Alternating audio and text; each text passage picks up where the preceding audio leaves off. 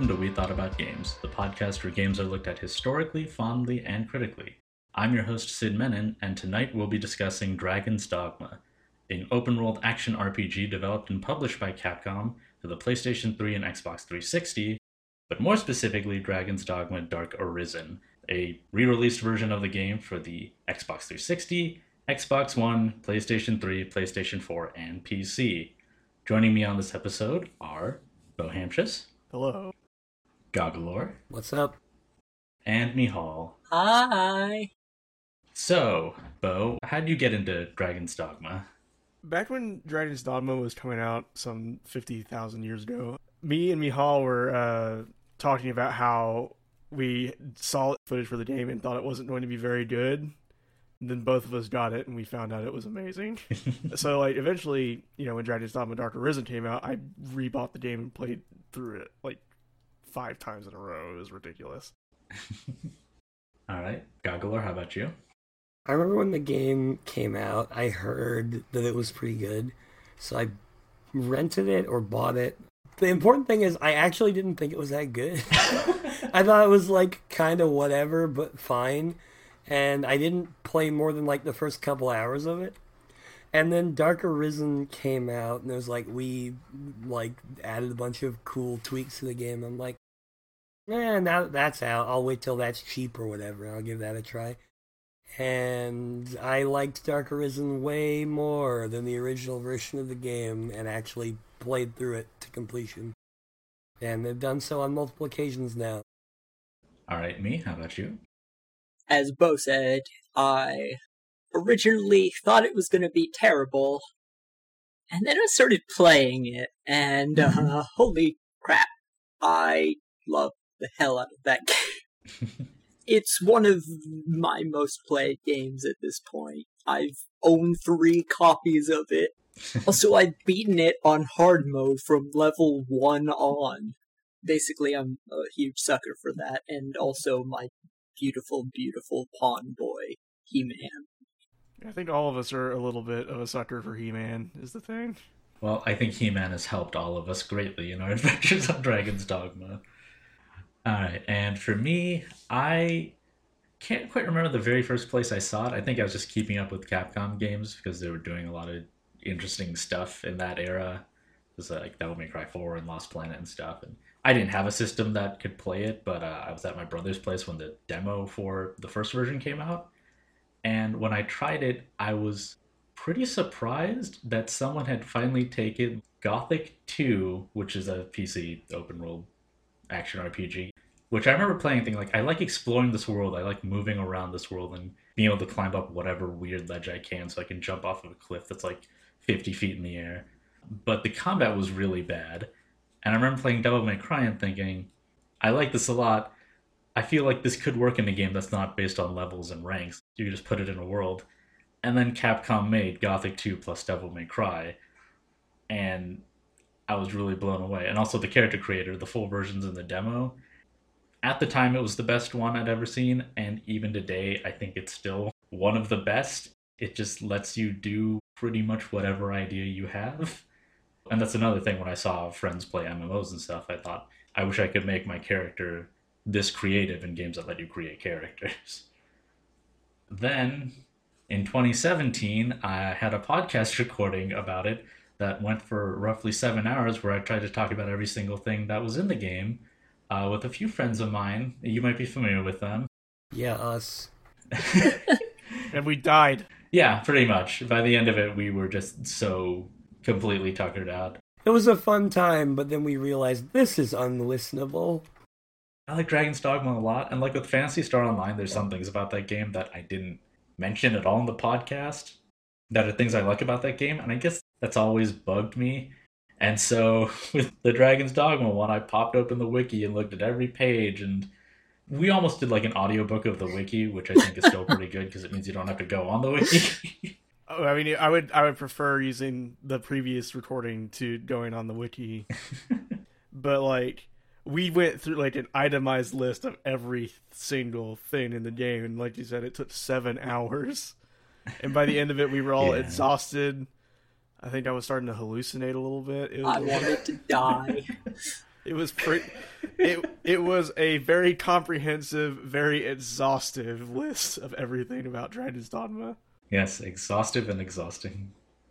Uh, not only because I didn't want to edit four tracks of seven hours of audio, but also after the recording finished, I thought, is this really like as personal as I want it to be? Because there's some stuff that was on the wiki that I didn't even remember, like oh, golden and silver knights. I didn't remember those were in the game. That they're pretty all right, I guess, but putting aside time to talk about them like doesn't reflect my experience at all. They're, they're thoroughly unimportant.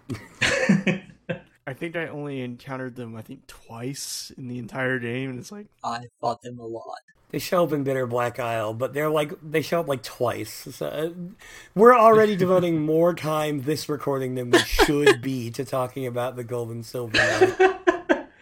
Exactly. but it's like you know that sort of thing. Me, Dr. Lauren, Sid all said, you know, oh, we didn't encounter that much. Mihal's like, I fought them a lot.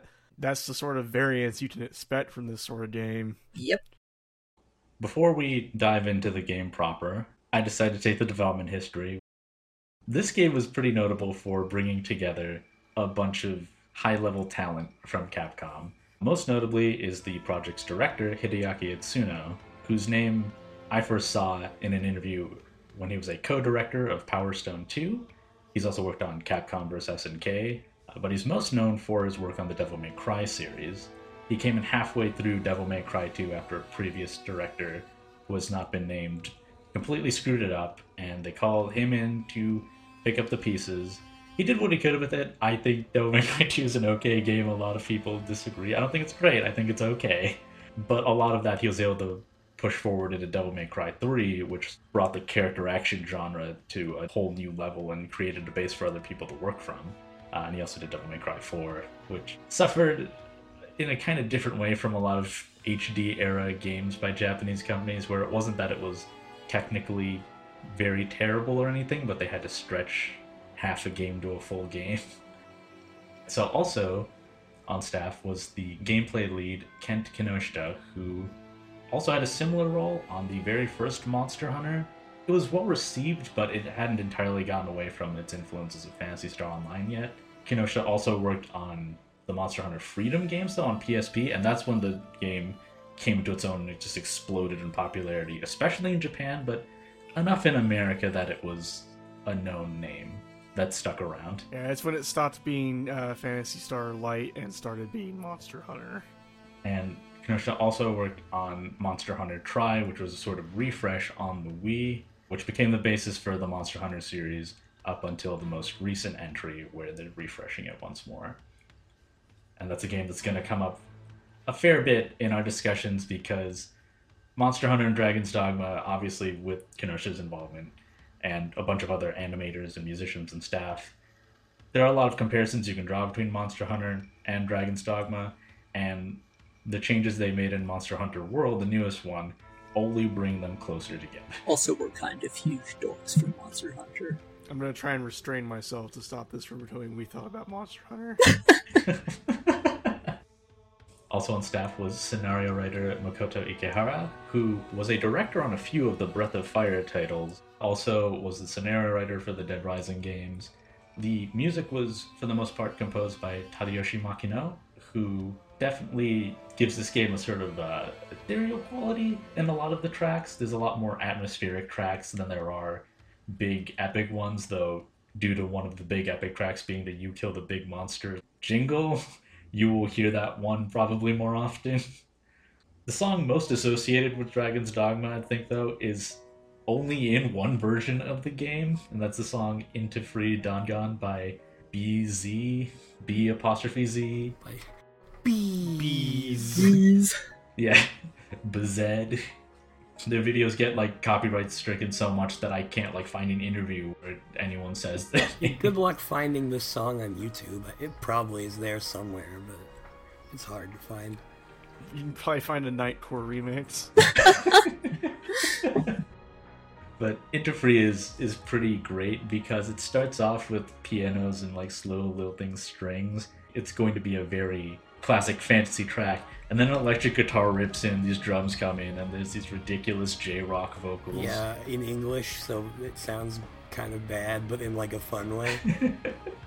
I listened to the Japanese version, and it's it kind of the same like vocal tone and everything, but in Japanese. And it's just playing the hypish, and it will get you pumped in any situation in which you need to be pumped.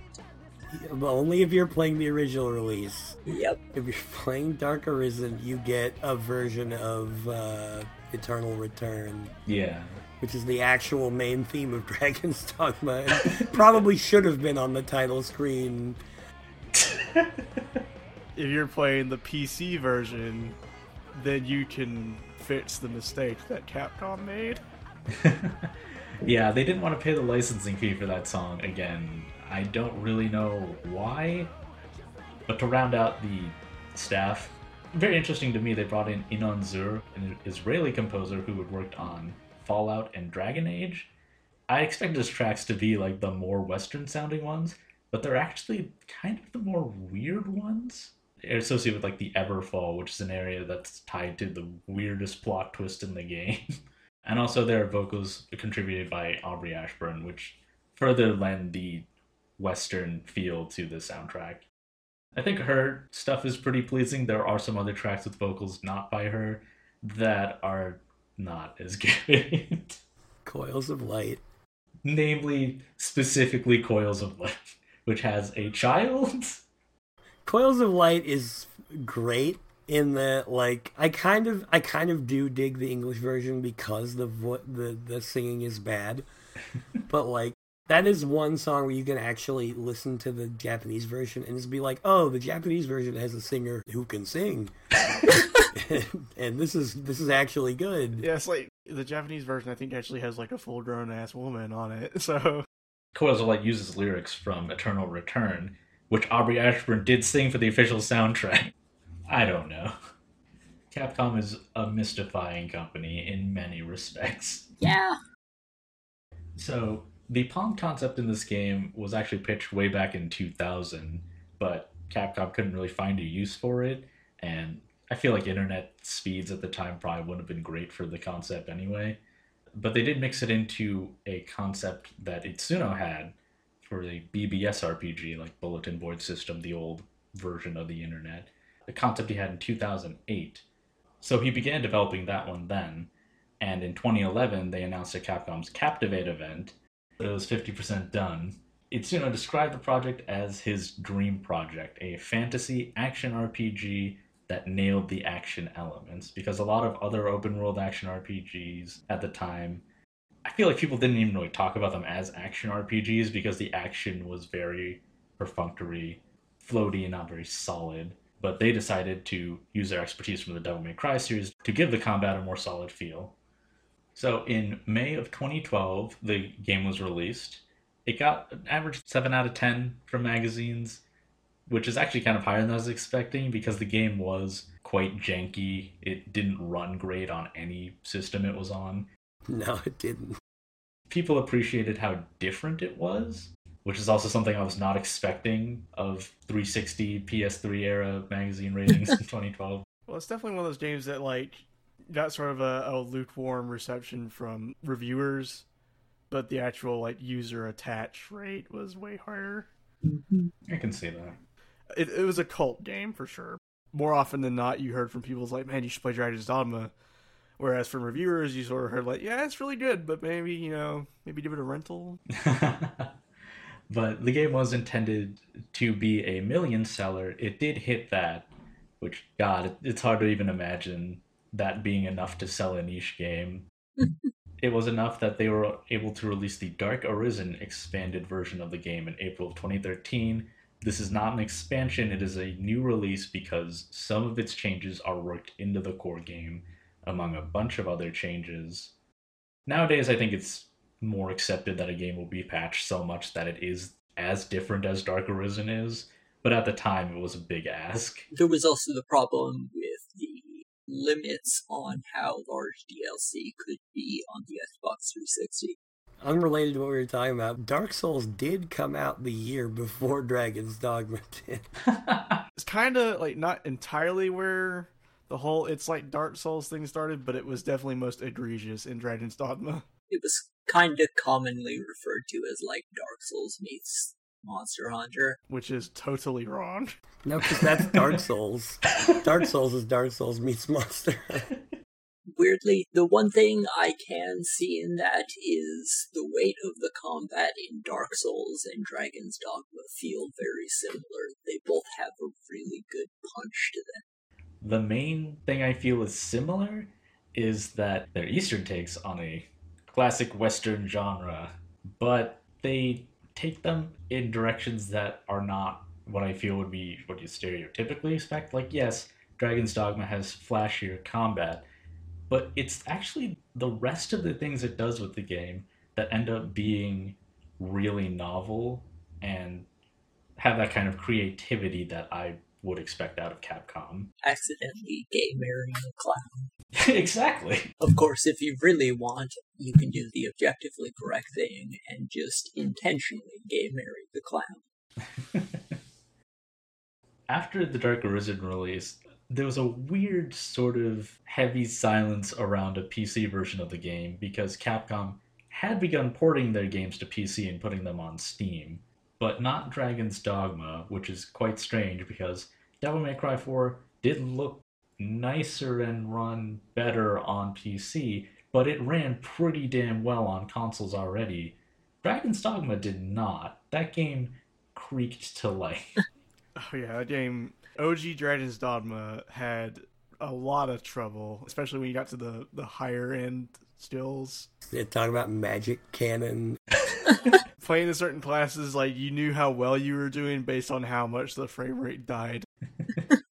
So it was very strange, and I felt like it's something that was on a lot of people's minds whenever Capcom announced anything from April of 2013 through to late 2015 when they announced that they were going to release a Steam version in January of 2016. And they did. It was done by the Polish company QLOC, and it's rock solid. Great PC port. Fantastic port. Oh, yeah. Just absolutely solid. It hits all those PC gamer checklist things where it's like 60 frames a second, check. 4K resolutions, absolutely. All the FOV sliders uh, you can stomach, got those in there too. lets you use uh, keyboard shortcuts too, which is actually maybe the nicest feature. Also, there was a letterboxing effect in the console version of the game, so even if you were playing this game, you know, you plugged it into an HD screen, you weren't really getting the benefit of the full resolution. Uh, this takes those away, so you can see more of the screen at a time, which, outside of looking nicer, is just better for the game. It was especially bad because I think the UI actually overlaps the letterbox parts. so it's like, yeah, I had to wonder to myself, I was like, why on earth are they doing this? So it doesn't explode the console, I would imagine. From what I understand, it's a stylistic choice, and it was a bad, terrible stylistic choice. Speaking of bad stylistic choice, make sure to go into the settings and turn off the little, like, event camera. Oh yeah, the the cinematic camera. yeah. The action keeps going, but you can't see what you're doing because it's focused on something else to tell you, oh hey, something's happening. No matter what version of the game you're playing, I'd recommend turning the cinematic camera off. I'll draw its attention. and yours, I guess. Just that dramatic zoom in on a pawn going to pick up a stick. cool game. I really did need to know this. I'm glad you alerted me to it. Now, what's happening with this giant monster attacking me? I see it has killed me. I'm dead. and then to round out the releases of the game, in 2017, somewhat unexpectedly, there was a Good Old Games release. The online community features were sort of opt in because you would have to use the optional community launcher that GOG has, GOG Galaxy. Otherwise, you could just play the game with no online features whatsoever. Which is bad. A lot of downsides, but that does make it the only truly portable independent version of the game. Yes. Uh, like the main problem with Dragon's Dogma on GOG is that because uh, it came out so much later than the uh, Steam version, most of the PC player base is on Steam. And I can tell you from experience that you will maybe find a good pawn one out of every 20 or 30. Pawns that are already included in the game have terrible inclinations. Yeah, if you're if you're playing offline, then you will never find a good pawn because they don't exist. yeah, Capcom had their own version if you're playing offline of the community pawn feature, uh, which are like party members, but they're all bad, I guess, to punish you for not having good enough internet. Well, I mean, what you can do, and what I did do in my most recent run, if you want to play offline, is you can just play only with your pawn. And then you don't have to deal with pawns with terrible inclinations, and your pawn levels up twice as fast. the last few versions are Japan actually didn't get the PC port in 2016. I guess because a Polish company did it, so they did that afterwards, and it got PC release in 2017. Also, the Xbox One and PS4 got console retail and digital releases that are based on sort of locked spec versions of the PC port. So 1080p, 30 FPS, I think, a lot nicer than the other console version. It is kind of bizarre to me though they did only manage to do it up to 30 frames uh, on PS4. PS4 is a pretty powerful piece of hardware, and Dragon's Dogma, while it while it does look better on PS4, it's not the greatest looking game on PS4. I mean, this is the same system that runs Horizon Zero Dawn at 30 frames a second at all times. I feel like if it was an issue of performance, I know Neo does this, where you could just drop it to 720p and then get 60 FPS that way. I like how the game feels at 60 frames per second more than I think the game looks a lot better at 1080p. I don't think it looks that much better since it's an old game anyway. I suppose the really important thing about the PS4 and Xbox One versions is while they are at 30 frames a second, they never drop below 30 frames a second. Unless you're really, really causing shit to pop off. At which point you should be glad you're doing. Yeah, I mean, if you if you're managing to drop the performance on the PS4 version, then you're probably good. I've bought this game a lot. Like I own the PS4 version, I own the GOG version, I own the Steam version, I own the normal baseline Dragon's Dogma and Dark Arisen on PS3. That's five copies of the game. Yeah, I got Dark Arisen on PS3 digitally on a sale. I think it was seven bucks or eleven bucks or something. I did like it, but I'll say this as someone who does prefer like if I can get a game running 60 FPS and have lower graphic quality or whatever. The game isn't like unplayable on the PS3 version. Like it still feels pretty good. It's just when you have these other options available, I don't see why you wouldn't just go for those instead. Yeah, the PS3 version definitely did sell me on the series, so it's not bad. Yeah, it's like the P- the PS3 version is a good version because it allowed us to experience the game, but every other version is significantly better. Yeah, like even a tablet or a decent laptop can run the PC version better than those console versions, so it's just easier. Okay, so I think we can. Uh, we've been talking about the game in bits and pieces here and there. We're gonna get into it. We're gonna discuss some of the story elements roughly as they come up, and we might have to circle back to a couple of them because the main story of this game Yeah, it's, it's kind of plain. it hews extremely close to what your expectations are, except it's much shorter than your expectations are. And then the sort of end game story takes a very bizarre turn. Stick with it till the end for sure. It decides to turn into Mask of the Betrayer for the last hour. And it's like, oh, okay, this got good. Actually, you know what? I think Neverwinter Nights 2 is a pretty good example of what the story of Dragon's Dogma is, of like the main game being boring as shit. And then the like expansion is like, hey, you know that like one part of the plot that was neat? We decided to make it like all about that. Yeah, that's true. The expansion actually works off the interesting part of the plot, which is weird because it's more gameplay centric. Yeah, the the expansion is Eye of the Beholder. Yeah, yeah, it pretty much is. The expansion, though, is not called Noun of the Noun. I mean, you do kill the beholder before you finish that. so, the game starts with a prologue segment. This was also available to play in the demo alongside a very short separate menu option that let you fight a bigger monster with your custom created character. It should be noted that there were multiple demos for this game. There was like I think three demos for the game, and one of them was just like go fight a griffin. and then the first two demos were so bad that Capcom released the the demo that most people are acquainted with, almost as an apology. it's important though because like this demo is probably the first time we saw a demo where it's like here's just the first part of the game. hmm Play this bit of the game, and if you like it, and you buy the full version of the game, you can transfer your save over. I remember I tried the uh, the Griffin fight out in the demo first just because well, I want to use my created character. I want to see it. I mean, it was cool to run around as my created character, but I had no context for what's going on. Like, it dumps you in the middle of what's a field area in the full game. And then you kill a couple of goblins, and before you're fully acquainted with the controls, then just a griffin busts in, and like, now you have to fight this giant thing. And the frame rate's dying, and everything's exploding, and your pawns are shouting, and the camera's jumping over them, and you have no idea what's going on. Yeah, it made the game look really bad. Yeah. And this prologue segment is the other part that was in that demo.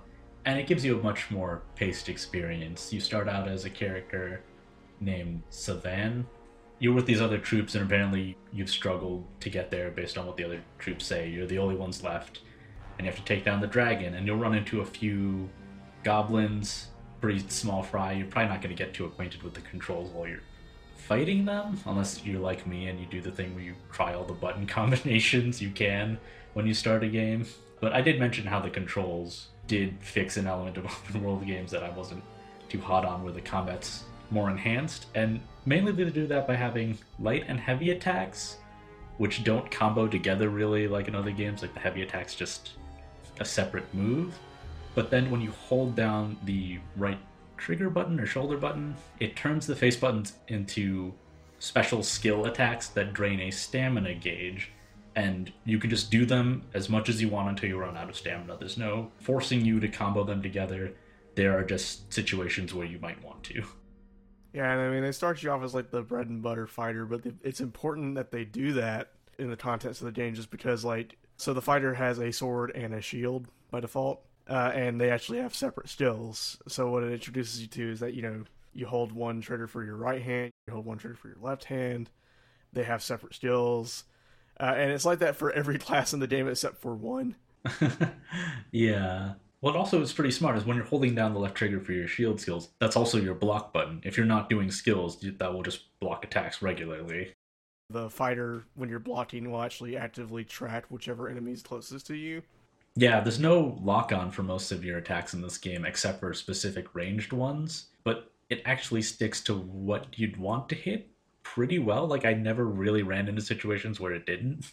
But yeah, I mean, like right from the start though, this tutorial you got a full complement of uh, of skills to test out and try. It gives you sort of a taste of what you will get if you play a fighter early on. But it also gives you a chance to just sort of get acquainted with the controls because you're fighting mid tier enemies. Savan is level 20, I think. Nice and slow paced, despite the fact that there's a dragon bearing down on you, blowing fire up your butt. The game does have like in-game cutscenes, like to a really JRPG extent sometimes your character will do a whole bunch of stuff that's not like based on your input at all. After you fought a couple of goblins, you encounter harpies, which are flying enemies, and they will probably demonstrate the reason you might not want to play a fighter because flying enemies, well, I feel like they don't purposely try to get away from melee range or like jumping in melee range they also don't really try to stay in it. Like they just don't care. The downside to how they present this opening part is like they do give you the skill Skyward Lash. I'm pretty certain. Yeah. Uh, and that is the fighter's way of combating flying enemies because it's, like, it's almost a straight up like slash above your head. Also, though, when I saw that name, I was thinking Devil May Cry. Oh, it's gonna be like high time. I'm gonna shoot up into the air and do a cool slash. Now, nah, there's a skill like later that does that. This is not that one. it does have a an extended hit box. It will actually hit beyond the extent of the sword. Yeah. The damage calculations in this game are very arcane compared to how straightforward some other stuff in this game is. But generally with attacks that are focused on strong individual hits, not like multi hits, it will do more damage than your regular attacks. It'll have like a, a bonus attached to it the primary thing for it is like you're not using that attack to deal damage to them. You're using that attack to knock them out of the air. Yeah. Yeah, there's a sort of stagger mechanic in the game. It's just that uh, literally every other class, including warrior, has better ways of dealing with flying enemies. yeah, it's kind of a bummer. You can't just like pull a Captain America and throw your shield at it. But I guess like it wouldn't come back, so that'd probably be really bad. That'd be kind of funny. You just throw the shield, it hits the enemy. It's like, yeah, I hit him, and then it just falls over. You have to get your fucking shield. Kill the enemy over like a cliff edge, so it just falls into a pit. You don't have a shield anymore. It falls into the fucking ocean, and you can never get it back. there are items you can grab. Like I mentioned, there's some stuff reminiscent of Dead Rising. You can grab some items in the environment, like rocks or crates and stuff, and throw them. It's kind of difficult to aim, except for exploding barrels, which you don't especially have to aim. I never tried throwing stuff at enemies much. It can be pretty effective, surprisingly, but it's just really awkward. They're also throwing knives, which I I thought they were just an item you could give to people as gifts, so I never tried using them as weapons. Yeah, you can you can use them. It's just it sucks to use them even a little bit. Things like rocks and throwing daggers are basically useless. We're talking a lot about stuff like, oh yeah, there's this thing you can do and it fucking blows. Like, trust us, it, it's really good, you guys. the thing is, I'd say outside of the weakness you have against flying enemies with fighter, like I mentioned, they don't especially try to get away from you either, though, which can often lead to them trying to dive, but they're at ground level, so they just kind of stay in place. And I feel like every class is at least good to play as in most situations. And then some classes are just great to play as, which is a balance I'm much more okay with than here's the viable stuff and here's the terrible stuff you never want to do. Oh yeah, and like the way this game does classes, it actually actively encourages you to play different classes at like a whole bunch. Yeah. I will say there are times where it just utterly sucks to play warrior. Yeah, well, there's times they're bad to play as some classes, but they're very situational. Running around and generally doing anything you do in Dragon's Dogma is at least fine with Mhm. all the character classes. Like, I wouldn't be like, oh, I can't venture out into the open world and explore as a warrior. I might not want to go into specific encounters as a warrior, but that's different. There's specific things where you'd be like, well, maybe this wasn't the best choice. Another thing that you'll probably notice about a combat in this game too is that having party members helps a lot. Like there's some enemy status effects or attacks where you will be kind of locked down by them. Like the harpies can sing, which will put you to sleep.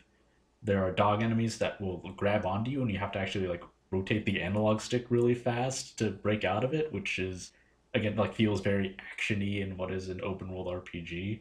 But your teammates can break you out of that much faster if they can do it for you. Also, if your teammates grab an enemy, they will take extra damage when you attack that enemy. It also does start you off with a pawn, and then you get two more shortly after starting the tutorial. Yeah. Pawns have a weird role in the fiction, which will be explained later, but pretty much they are a race of people that are rather problematic because they're like a race with no willpower of their own except to follow the Arisen, the hero. I guess the fact that no one does anything untoward with them, it's like, we'll help you on your adventure. All right, let's go on an adventure. It's like the saving grace of the pawns in terms of like the fiction and how I feel about the game. And also, I mean, there is one notable exception in the fiction. That's in the expansion. Oh, we mentioned the Skyward Lash ability hitting above your head. You'll actually see its other use for abilities like that in general too when you get to the end because a giant chimera jumps out. This is the big banner feature of this game of these big monster fights because this thing has three different heads with different abilities. One of the heads is also a tail. It's a snake head tail.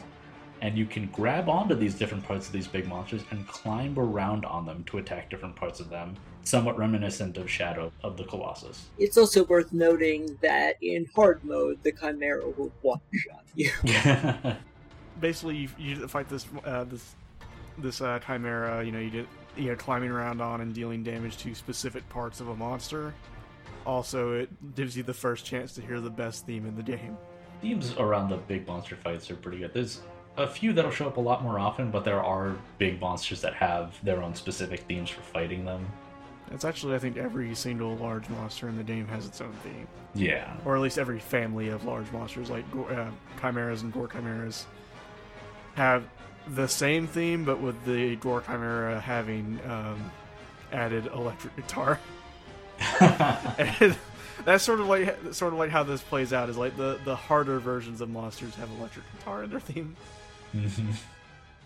So after you beat this, I think it also just continues on if you die, right? No matter what, win or lose, you get to keep going. It puts you right into character creation. Yeah. If you kill it though, you'll see a cutscene of this big door opening and a voice will call to Savan and then it'll fade out. And yeah, you'll get to use the character creator, which like I mentioned at the top is really good in terms of options, really wide number of body types. extremely extensive and everything you do in this particular character creation setup has some sort of gameplay consequence. You want to make your stance so weird that your arms clip into your torso? You can do that. you can do that easily by accident. But like you know, there's a whole dichotomy between like tall and short and uh, thin and large. Yeah, it does actually take some physical characteristics into consideration mechanically, but I would say just make who you want because they all have some advantage. Yeah.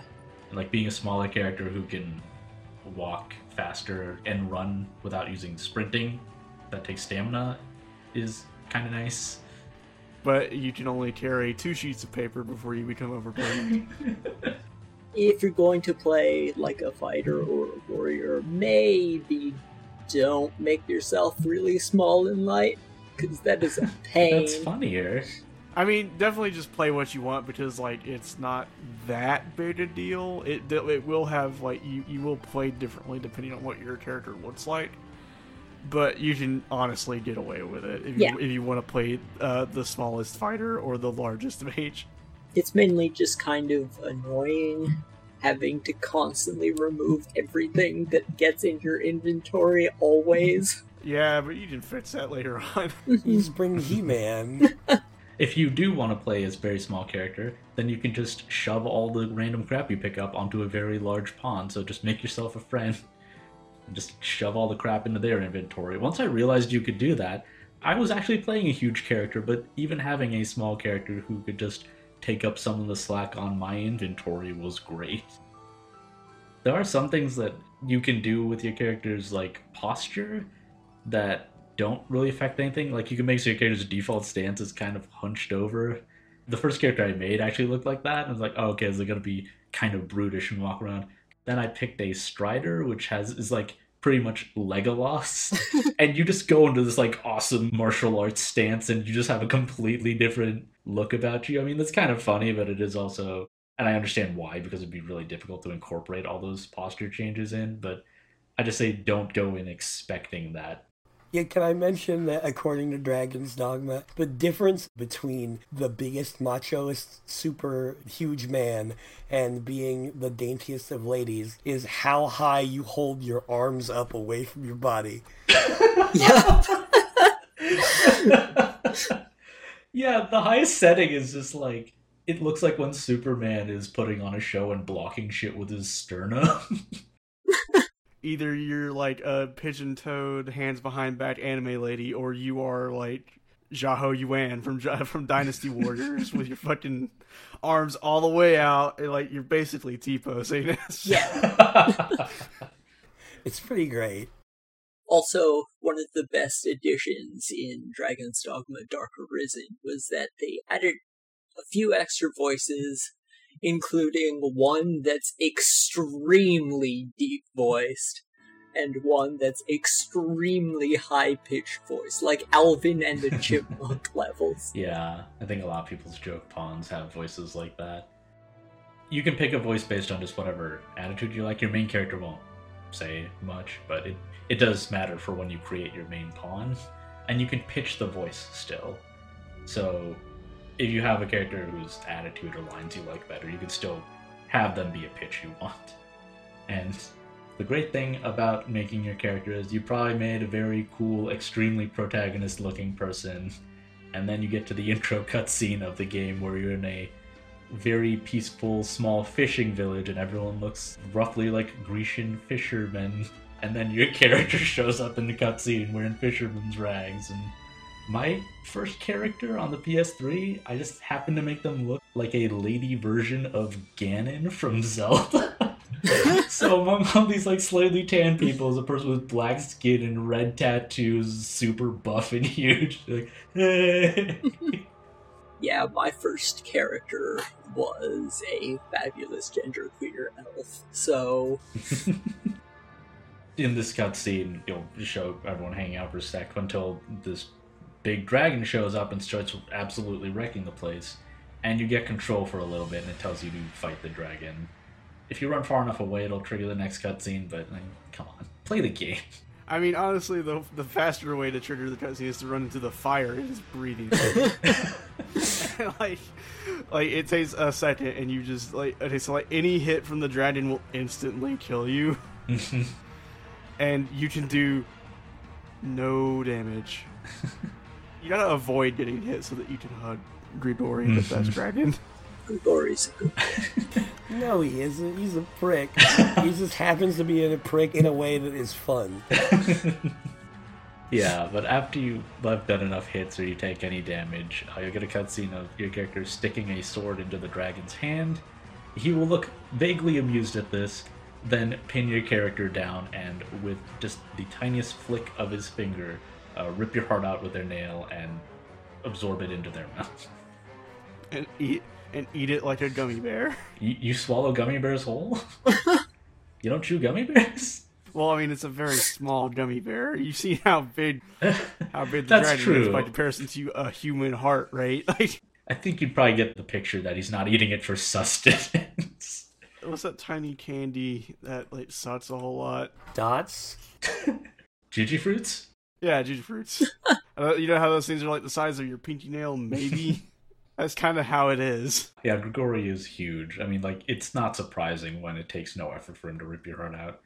But then the dragon flies off after doing this, and your friend you were waving to earlier, she runs up to your character. And then you wake up the next day and you hear a voice telling you, Come get me. And you can pick one of three weapons that determines your starting class. Or you can be like, no. and, and try to walk out the door like four or five times, and eventually he'll be like, well, fine, idiot. I do like the fact that Quina, or as I like to call her, Quinoa, runs up to you and tries to resuscitate you when your heart has just been ripped from your body. In all fairness, you are alive. Quina realizes that your breathing is the thing. Though even still, I would be like, oh, I know what to do next. just start digging a grave. You're breathing. No, she needs to run into the forest and nearly die, and then decide to join the church later. And nearly die. And nearly die again. But yeah, you are still alive, and you are what's known in this world as an arisen, where the dragon will rip someone's heart out, and they will come. They won't come back to life. They're not dead somehow.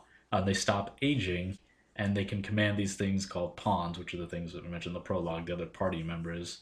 People remark on this as a thing that is known in the world, but is still very weird. I mean, pawns are weird and incredibly dumb. Yeah, like one NPC says, like, oh, they just stand there and rot on the spot if they didn't get any commands.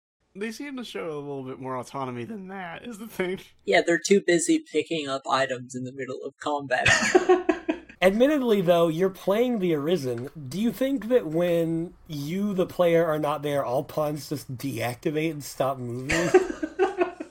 no, what they totally do is start picking things up and healing random objects. They're not without willpower like the game describes them. They're like a bunch of people playing Little Big Planet. They want to try and figure out everything. they seem to be like very curious about humans. Like they do also refer to themselves differently from humans. So like, oh, you humans sure make a lot of expressions. It seems all roads lead to Grand well, yeah, because they only built one big fucking city in this stupid, empty, expansive world. Like, I, I really like Dragon's Dogma, but I am definitely the person on this podcast who has the most criticism of the base world and game of that. Uh, it's so empty and full of nothing. I do like that it, they kind of made every little nook and cranny filled with items. It's weird because I felt like when the expansion added a dungeon area that's just the most dungeon ever, that I'd be like, all right, well then clearly this is what I want. But I felt myself like weirdly missing the fields, like not because they're great, but because it's nice to have an open space. We could sum it up by saying I think we all wish that it was a nicer open space. Yeah, It's exactly as interesting as a field in real life. Shit, how many undead live in Texas? Not undead, but like you might run into another human you can talk to. like, there's stuff that happens in real life fields. I mean, I'm a biologist. I am very fascinated by the things that live in fields, which don't happen to live in Dragon's Dogma fields. It's mostly just grass, bandits, and wolves that asexually reproduce. I'm about to say I'm a game designer. They should have put a little bit more stuff in this field. Yeah. Even as much as I like it, Itsuno himself said that they only achieved 60 to 70% of what his full vision is. So there are a lot of parts in this game where there are hints of something very big and very in depth, but it's only done on a very functional level. There's not stuff you can run into the fields that's like a cool side activity. The stuff you can run into the fields that you can fight, or someone who's being attacked by stuff, which you then fight. So vocations. Yeah, when you picked uh, one of those three weapons at the start, you picked a starting vocation. You can change this. Do not worry about this being a big permanent decision. Like, I guess that's why they let you leave after a while in case you're scared about it, but it's a minor investment at best. In fact, you'll probably pick something that isn't one of these three because these three are all kind of bad. especially mage because that's it's basically a class for pawns since you're just a healer with some not very good spells. Definitely the least actiony of the three. Yeah, the way magic works in this game, uh, I guess we'll mention because it's got another layer to it. Some abilities you can charge up, like with any class, but mages specifically have this meter that fills up, and it needs to fill up to allow you to do the spells. That's the investment. There's no mana in this game or anything like that. It's just charge time, and you can't move in a lot of cases, so you have to invest that. And there's a stamina cost, but that's short term as everyone else's stamina. Some of the stamina costs are ridiculous though, especially like Maelstrom. Well, Maelstrom also summons in like a real ass Yeah. tornado. It's so- literally one of the strongest skills in the game. It's not like a fantasy tornado where it's like, oh, it's gonna suck in this and this. Like, no, it grabs like the physics objects, sucks other stuff in. If you're inside it, you can't see anything. This game does go all in in some very appreciable aspects. I do love that it also juggles everything in it. I sort of appreciate the fact that Dark Arisen gave vocations to the humanoid enemies that were not in the original version of the game. But I also, on the other hand, hate that one of those vocations is Sorcerer because then they have Maelstrom to use against you. Yes, a skill which will kill you, and then you can use the one item bring yourself back to life. It will kill you several times. This is actually something they straight up toned down in like later releases. Because like in the original release, if you were killed in Maelstrom, you would need to use uh, Wakestone the second you died, or it will make you restart from and continue. That means you died because of Maelstrom. I need to use a Wakestone. I'm still Yep. in the Maelstrom, and there's no way to get out. So you need to use like four or five wake stones because Maelstrom lasts for like a minute mm-hmm. for some reason. It lasts for such an unnecessarily long time. And then like the later versions of the game, they're like, no, Maelstrom will only kill you when you hit the ground. you might only need two wake stones because for some reason you'll still hit the ground in the middle of it. and then just immediately get sucked back up. That's why with spellcasting classes there is that buy-in time. Even like a ranged elemental attack can be pretty good because it saves you from having to do anything like carry elemental weapons or use like non-elemental ranged attacks, which might not always be effective. But with other classes, the immediacy is just so pleasing to play. The other problem is like mages, you just end up being a heal bot for your pawns. And the, the problem with having a mage pawn try to be a heal bot for you is they will literally only be a heal bot. They will decide to never do anything that isn't heal you. I mean, I found like sorcerers are actually really useful. Because they don't get the heal ability. Yeah, true. You might get the impression that that's going to be the main appeal of having a magic using pawn around because Rook, the first one appears in the story, has a healing ability. And when you take damage in combat, you'll take some permanent damage and then some red damage on your health bar, which can be healed by healing magic. And you won't have to use items to heal that. But you should get in the habit of using healing items instead. Basic healing items are just herbs, which are very lightweight so you can carry a bunch of them. At like level 200, having a mage is really nice. It barely heals you when you use little herbs. But also you're level 200. Yeah, level infinity, technically. Ah, yes.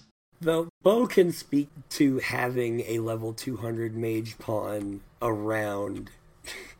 How useful was Taco ever, Bo? Uh, not useful.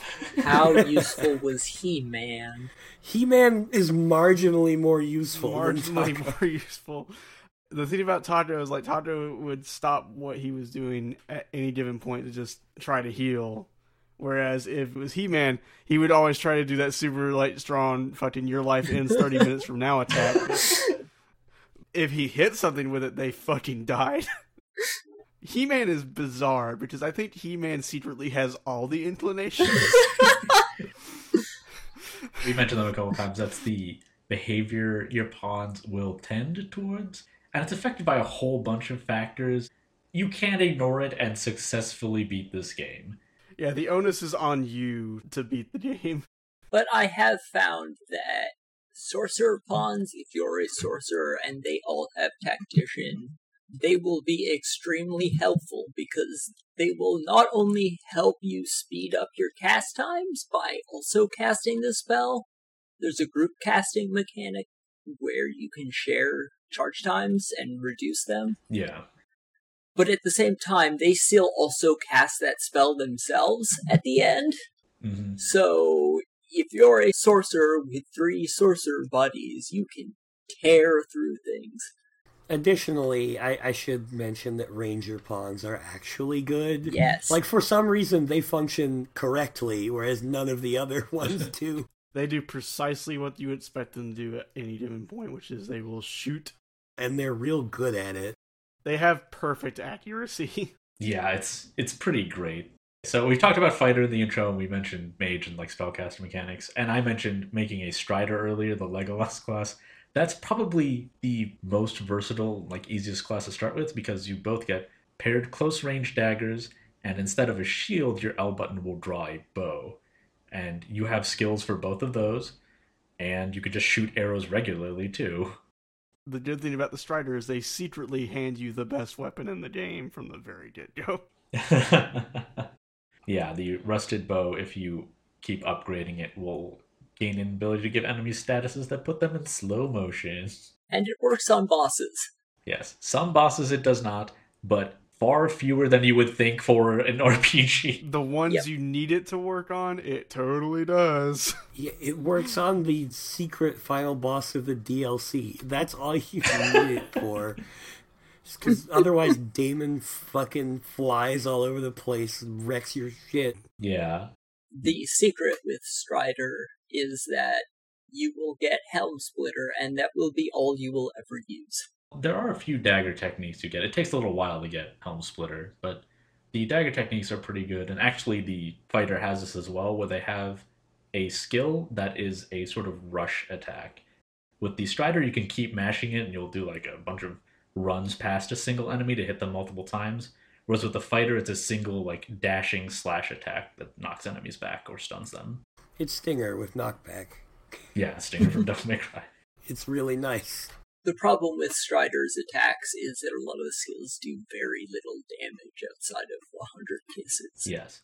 But 100 Kisses, which, as it sounds like, is a multi hit, I think Scarlet Kisses is the first version, but it's a multi hit attack. You can do that while you're mounted on the monster because you don't have your full range of moves when you're mounted on monsters, which can be kind of hilarious when you're playing as like a warrior and you've got this big hulking sword, but your mounted attack is to just bash things with the pommel of the sword repeatedly. Uh huh.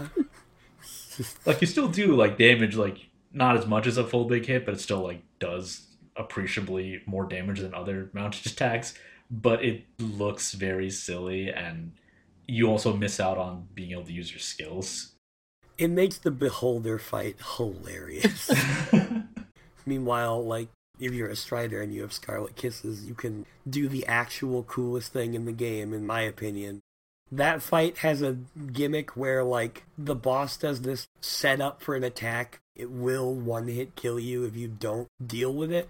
But if you do mm-hmm. deal with it, there's this orb, and if you hit the orb, it shoots beams at the boss and damages it a lot. So normally that's just fine because you can hit the orb and like you can combo off this orb and it does a lot of damage. But if you're a, you're some kind of class that you can use daggers with, you just be like, all right, Scarlet Kisses, time to hit this orb a hundred thousand times,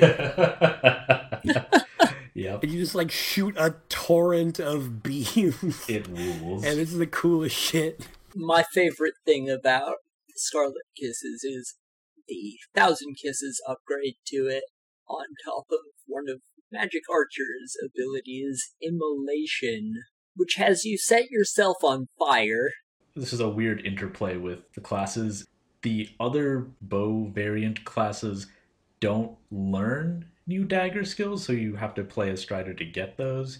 I mean, the bows end up overtaking the daggers as the main damage dealer, but Hmm. it's good to have, especially if you want to have one elemental weapon to take along with you. When you grab onto, say, a Wyvern's heart and start doing Thousand Kisses while you're on fire, they will explode. It is absolutely hilarious seeing how quickly their health bar decreases. Mm-hmm. And on top of fighter, strider, and mage, there are advanced vocations, which give you a new weapon to use and sort of focus on offense, which is why ranger is so good for pawns because they're not good at defense anyway or strategy. So just giving them something offensive to focus on is good. Outside of ranger and like mage at high levels, warrior is not that great to play. Because warrior gets they're called long swords, but they're big two-handed swords. They also get the giant hammers. Yeah, war hammers. And ranger gets longbows, which are just bigger. They're a different class of weapons though that you can't use as the other bow using classes. And sorcerers get archistaves. Archistaves, I guess. Arch stabs. There's an I in there. I don't know. This game has a lot of old timey translation choices in it. So it's not just like potion of strength or potion of magic, it's decoction of Bandali. Vulgarous Lord Tone. It's a lot of Shakespearean English. The Rotunda of Dread. Sage's Periapt. Yeah. Yeah, for being such an important item in this game. I don't actually know what periapt refers to. I never thought to look it up. I don't know what an actual periapt is. I've already looked it up. What's a periapt? It is an item worn, worn as a charm or amulet. Ah. But in this game, I guess you just smash them in your hands and consume their power because they only last for like 30 seconds. You eat them. Yeah. Just gonna eat some veterans medallions. Mmm. also, a, an odd note about the translation to avoid having to make dialogue for different gendered arisens. Everyone just refers to you as either the arisen or ser with an E. Yeah, ser. Is an antiquated term for a knight. Yeah, it's it's an actual gender neutral term. Which is pretty good, actually. I like that. Yeah, it's pretty neat. Then there are hybrid vocations. You either have to get all the way to Gran Soren in the big city or go to the DLC area, which you can do a bit earlier. Mostly because there's a very lengthy thing between when you can access the DLC area and the big city. The three hybrid vocations are Mystic Knight, Magic Archer, and Assassin. Mystic Knight is magic plus melee, Magic Archer's magic plus bows, and assassin is swords plus daggers plus bows plus shields. I, I might get a bit of pushback on this, but these three classes are the good classes. Oh yeah, Like sorcerer's good, ranger's good, not as good as how hilariously good these three classes. Let's just all be honest here. Just quick poll. How many runs have you ended as something other than a hybrid vocation? Zero. one. Was that like a novelty run to purposely not be a hybrid vocation? I just wanted to try sorcerer. I should also point this out. Out of how many? Good question. I don't even remember. There were so many. exactly. The thing is, you usually end up as a, an assassin or a magic archer, and Mystic Knight is also good. Yeah, I ended my first run as a Mystic Knight. Mystic Knight is also good. Yeah, the funny thing is, Mystic Knight compared to advanced and basic vocations is hilariously broken. But the other two hybrid vocations are so much more broken that it makes Mystic Knight Oh, look God. pretty fair. It's, that's a good upgrade. Mystic Knight is the most balanced class in the game because you get it and it feels appropriately powerful for what you're doing with it. Mm-hmm. Assassin and Magic Archer are disgustingly overpowered. yeah, for magic archer, which is my main and favorite class. For one, you have ninefold bolt, which does so much damage. It's just absolutely absurd. Yeah, I mentioned attacks having lock on. Magic Archer's attacks are like having multiple different brands of lock on laser. You also get Ricochet Arrow, which will stun lock enemies in the right areas and also basically just completely tear through their health. Mhm. Magic Archer lets you is like, uh, you know what you need in this fantasy RPG? You need the QAAMs from Ace Combat. Also, Magic Archer gets a dagger skill that has a very interesting property of basically being a periapt, which buffs your damage a ton. Yeah, can't you cast it multiple times too? You can cast it up to four times. Yeah, magic rebalancer is good. it's just really really ridiculous but like assassin gets a skill it's called gouge and it upgrades all the way to the skill i think it's dire gouge It's dire gouge, but then if you put on the bitter black item, it's deadly gouge. and deadly gouge uh might as well just be called take a couple of health bars off every time i use this because like For Assassin, Gouge is a mounted only attack, but hey, the strongest enemies are generally things you can grab onto anyway. Mm-hmm.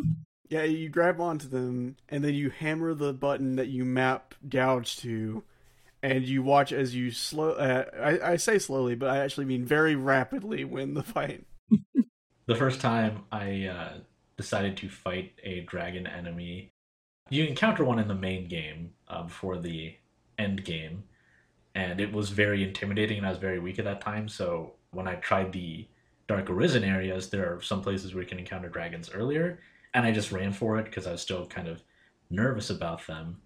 Then I decided to try my luck at one, and I was playing an assassin, and I think I had done gouge enough on other enemies to get deadly gouge, and I got to the weak point, the heart, and I mashed it, and I killed the dragon. and then I just got absolutely like absurdly fearless, and there's like an arena, and you can carry a certain item into it that will summon stronger enemies, and one of those arrangements has two lesser dragons in it. I'm just like, I'm invincible now. I have the power of God. I just jumped in there. And guess what? I won. So Okay, so also a thing Assassin can do, uh, and I guess this is also a thing that Strider can technically do, but Assassin can do it better. You can get explosive arrows, and you can combine them with a parry that increases your attack power. So you can have a pawn, say a He-Man shaped pawn, uh, carry around like 450 explosive arrows and a whole bunch of uh, Conqueror's Periapts. You can get real strong real quick, and then you can uh, just watch the game die and whatever you're attacking just disintegrate. Five-fold flurry and ten-fold flurry with explosive arrows. Tenfold Flurry is hilarious with explosive arrows. most other games try to sort of limit your ability. Like as as a fan of explosive arrows is just like concept and like weapon to use in games. They try to limit you a lot. I think you can only carry like five exploding crossbow bolts with you tops in Dark Souls 3. Dark Arisen, if you're willing to deal with the weight, you can fire multiple flurries of 10 exploding arrows at once. Extremely, ra- like, it's not slow at all. Like, I mentioned their charge moves. You don't charge this one. It's super fast. It's almost like semi-automatic, like where you just fucking you can do it as fast as you press the button. One mm. fun little note about Magic Archer. They have two particular skills, one of which Assassin also gets instant reset, which basically lets you stop any animation you're currently doing. It is a fighting game cancel in an action RPG. But unlike fighting games, it includes being knocked down. If you're knocked down, you can just use instant reset and you are instantly standing up, no animation between. But combining that with another skill, Sunflare, you kind of hop while on fire and then burrow your dagger into the ground with an explosion. But if you jump, use Sunflare, and then use instant reset, you can do Sunflare again and have the longest and highest jump in the entire game, and it is really satisfying. Mm-hmm. I've realized something which I, I would like to make a clarification here.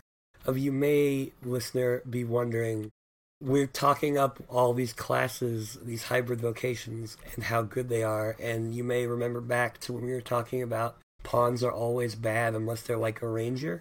You might be thinking, well, if these are so good for players, how do they fare as pawns? Well, the answer is I think they realized how broken this shit was because pawns aren't allowed to play hybrid vocations. they just Yep. don't get them. So you will never see a pawn who is a magic archer, an assassin, or a mystic knight. Can you imagine a full party of assassins or fucking magic archers? Didn't one of you crash the game as a Mystic Knight with all the abilities? I I did. I did. I nearly melted my PS3 by using it. Okay, so there's a skill that Mystic Knights did called Great Cannon, and in the original release of Dragon's Dogma, uh, there was also a skill, and you can still get this skill in Dark Arisen, but it's different. Uh, there's a skill called Ruinous Sigil. The setup is Great Cannon, whenever it takes damage from any source in the original Dragon's Dogma, it will fire off like five bolts of magic energy, which on their own don't do a whole lot of damage. But you can get an augmentation that makes your skills last longer. Uh, you use that, so you put down two great cannons, and then you put down a ruinous sigil, and you watch as the frame rate dies. Because what Ruinous Sigil does is it damages everything in the area that it is. I think they might have patched that. Yeah, they patched it so it will not damage the magic cannons. yeah, they specifically changed it to it only damages enemies. But of course, you have other options to still fire a ridiculous amount. You want to know what your other option is? You hit it with your mace. Yes, there are also skills that the Magic Knight has that do multiple hits. No joke, just personal experience. In original OG Dragon's Dogma, I was in uh, like the last part of the game, and I had this setup where I could cast stuff really fast. So I managed to do three Great cannons out before I put down Ruinous Sigil.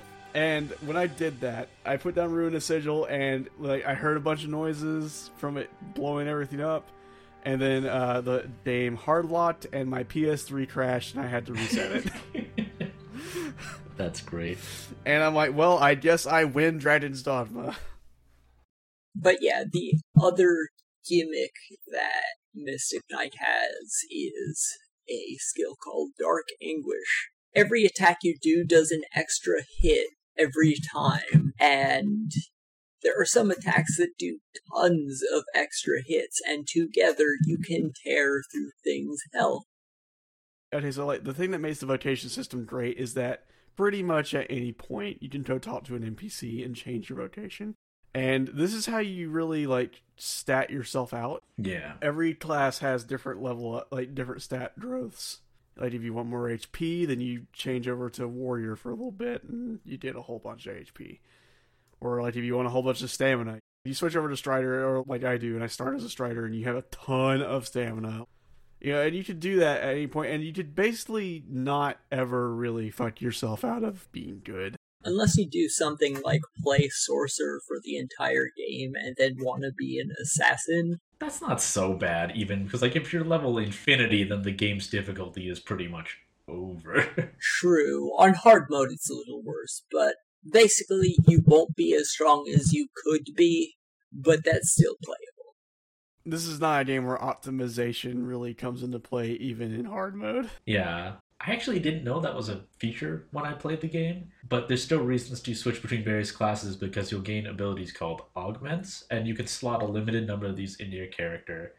But they are sort of abilities relating to that class, which will either further enhance that class's ability or allow you to pass that enhancement on when you play as a different vocation. Like honestly, augments are the big reason to switch classes for me anyway. Like the ability to hold more shit and move at a faster weight class. And around the time you get to play with it for a little bit, you may be thinking to yourself, well, what if I did make my character look kind of weird? Well, you did a second chance at it because you get to make your own pawn. Also, you get infinite second chances because you can just completely redesign how your character looks. Aside from gender, I think is the one thing you can't change. No, you can change gender. The item is like a complete redo of your character. Oh yeah, that. I was just thinking of the uh, the barber shop, but you, you're right. There is that item that will completely let you remake.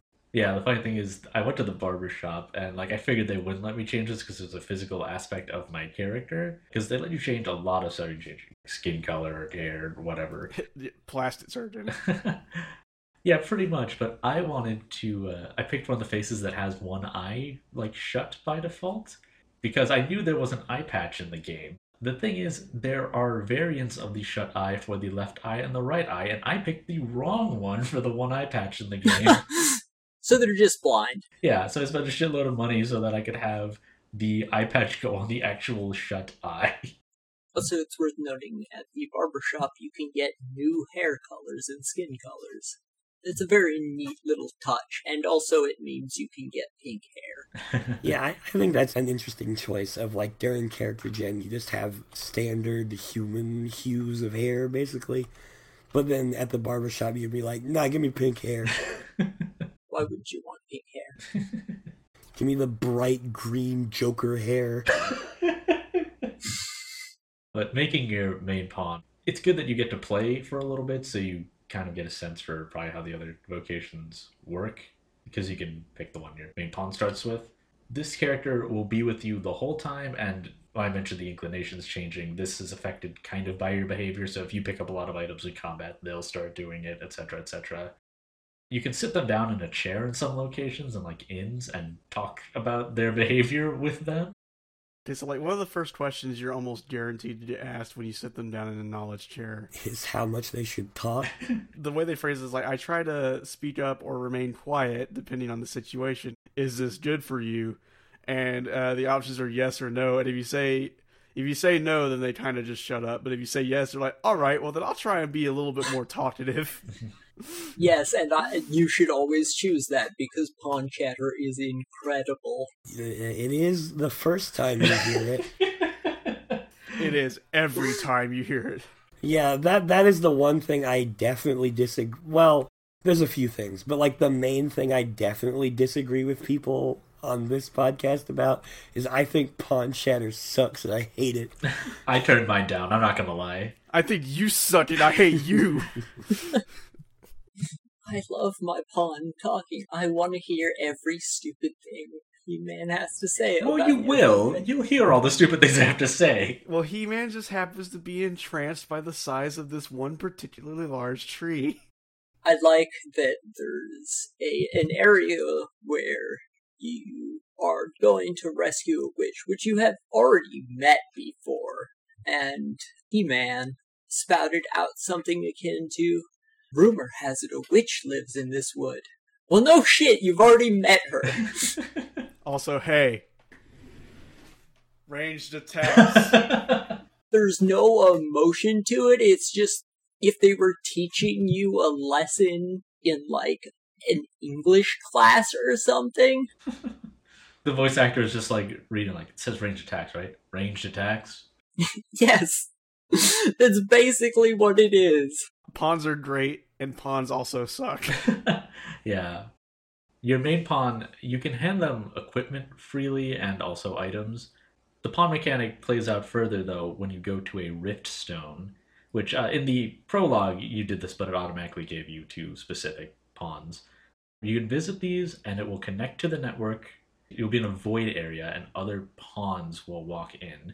And this can be just your friends list, it can be other players, and they're sort of set to be in the neighborhood of your level if they're just random ones. If they're much higher level, you'll have to pay this special currency called Rift Crystals to hire them, and it increases the more higher level they are than you. Unless Unless they're on your friends list, in which case you can hire them for free. Yep. You can be level one and have He-Man for free.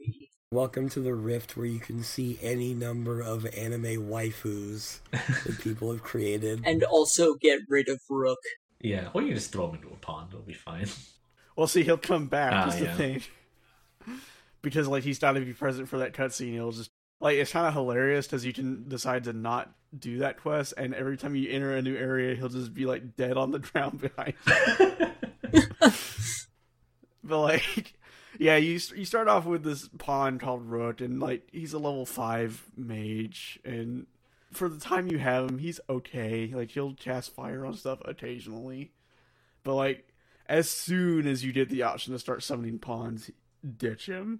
Yeah, the thing is, the game doesn't really indicate to you that you can go ahead and get rid of him because he's been in a couple of story cutscenes, but he's actually not important at all. The thing we haven't really mentioned about the way the pawn system works is the only pawn that levels up is your pawn. All hired pawns will never level up, which means that Rook, who joins you before it is possible for you to get into combat in the game, is the lowest possible level pawn you will ever encounter. so he sucks compared to literally anyone else. Mm-hmm. So yeah, you want to get rid of him because he can't level. Also, something about his stupid face pisses me Oh yeah, his facial looks terrible and his haircut. If you're lucky, you can hire Rook's son, like I did, who's just somebody made Rook but short. That's the fucking greatest. But also, like, can we talk about? Okay, so uh, Rook is voiced by uh, Keith Silverstein, at least until a cutscene, and then he's not voiced by Keith Silverstein. Pretty good. Also, like you don't have to do anything for this function to be available. Your pawn will also appear in other people's rifts. And if they hire the pawn, then the more time they spend with them, they will acquire rift crystals over time, and that's how you would get them.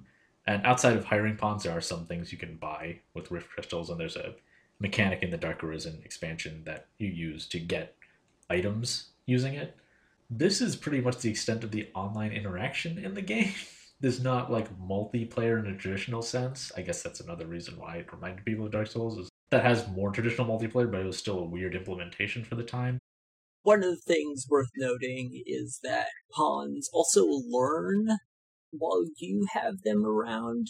And while other people are hiring your pawn, your pawn will learn about quests or monsters and either give you hints or just know what to do better in combat. With their explanation of not having much willpower, they're the perfect encapsulation of you knew all the time. Why didn't you tell me? Well, you didn't ask. Like literally, they wouldn't tell you if you didn't ask. At this point, though, like since you've got your pawn and everything, you can really like go do stuff now. But the problem is, there's not a whole lot of stuff to do. So, like this incredibly uh, heavily accented woman named Ser Mercedes will tell you, like, "Hey, you should rest here at this encampment." You get woke up by the worst alarm clock in the history of alarm clocks. you have to fight a big hydra that rips in the encampment. A very interesting fight. Also interesting in the fact that they don't let you do it again for a very, very long time. But it is a, a cool encounter because it has three different heads and they'll have like various attacks that you expect, but they'll also do one that's a bite that you can resist by moving the analog stick, but it's easier to have a pawn break you out of it. Quote unquote easier to have a pawn break you out of it because it requires a pawn to do a thing. pretty much, if you don't have a specific augmentation and he gets you with that bite, you are pretty dead. it's happened to me. You could you could say like you just save yourself the carpal tunnel syndrome by just you know reloading the game from that point. But yeah, as soon as you do enough damage to any of the heads, and there's also exploding barrels to help augment your damage here. Wait, shit, there are. Yeah, you. What you're honestly supposed to do, the way you are supposed to engage with this fight, is pick up one of the explosive barrels, throw it at the Hydra. The Hydra will eat the explosive barrel, and then you shoot it in the lump in its neck, and it will blow the head off, and you win instantly. Fuck. That's the way you're supposed to deal with this fight. I never knew that. It took me a long time to learn how to do that, and I never had a chance to actually succeed at doing that. It's it's kind of hard to make it work. You you would think with me being Monster Hunter, man, I would have tried that. Yeah, as soon as you knock one of the heads off, though, uh, Mercedes will show up again and say that this would be a good prize to show to the Duke. And also, everyone's surprised at how strong you are, which is weird because, like, there are bandits you can run into earlier who are way stronger than you are. They can kill you in one to two hits, and you'll do barely any damage to them. I mentioned the damage calculations are arcane, they are also very stringent you can do no damage to enemies if you're not strong enough. It's not a percentage for armor, it is a wall you need to break through. Yeah, if you're too low level, you're just fucked. You are going to be too low level for those bandits. They are absurd. There's a quest you can do immediately after leaving the encampment after doing this Hydra fight. And it's like, oh, uh, Quina's gone missing. We need to go find her. You have to go to the Witchwood, but on the way to the Witchwood, there is uh, a metric ton of bandits. You can fight some of them, but you can't tell which ones are stronger and which ones are weaker. Do they have a shield? Fucking run away. Yeah, if they're if they're fighter bandits with a shield, get out of there because they will stun lock you to death and murder They you. They have like a hundred thousand health, and you will not be able to deal any damage to them at all. If you don't go towards the very obvious woods and you head down towards the like broken down castle, that's the bandit stronghold, and there's like a ton of them on the way. Admittedly, if you do bypass the bandits, the actual Witchwood is not as hard as the bandits. yeah, the Witchwood is actually very easy. It's filled mostly with wolves and spiders. Spiders die in like one hit. The one bad thing will be is if you go at night, there's ghosts, and the ghosts are horrible all the time. And by the time you finish fighting these fucking impossible bandits, it will be nighttime. yeah, there's a day and night cycle in this game as well, and night is very notable in Dragon's Dogma for being pitch black. It is actually impossible to see in the dead of night without a lantern. Mm-hmm. Dragon's Dogma, even on PS3, had a phenomenal lighting system, and like one of the first things it tells you to do in the game back in the tutorial is like, here's how you open your menu and put on a lantern. Yeah, like I think the uh, graphics in the game are not too outstanding, and art style wise, in a lot of ways, it's not that inspired. There's also not like a lot of great sunrise views. There are a couple, but I feel like sunrise is just so relieving that like you will remember a sunrise because you will never forget the night that came before it.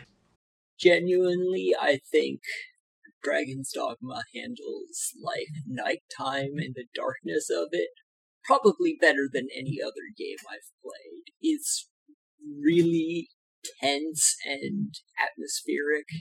God, it's kind of creepy, especially if you're low level and you know there's a chance you'll stumble on something that'll kick your ass, and you can't see it until you run into it.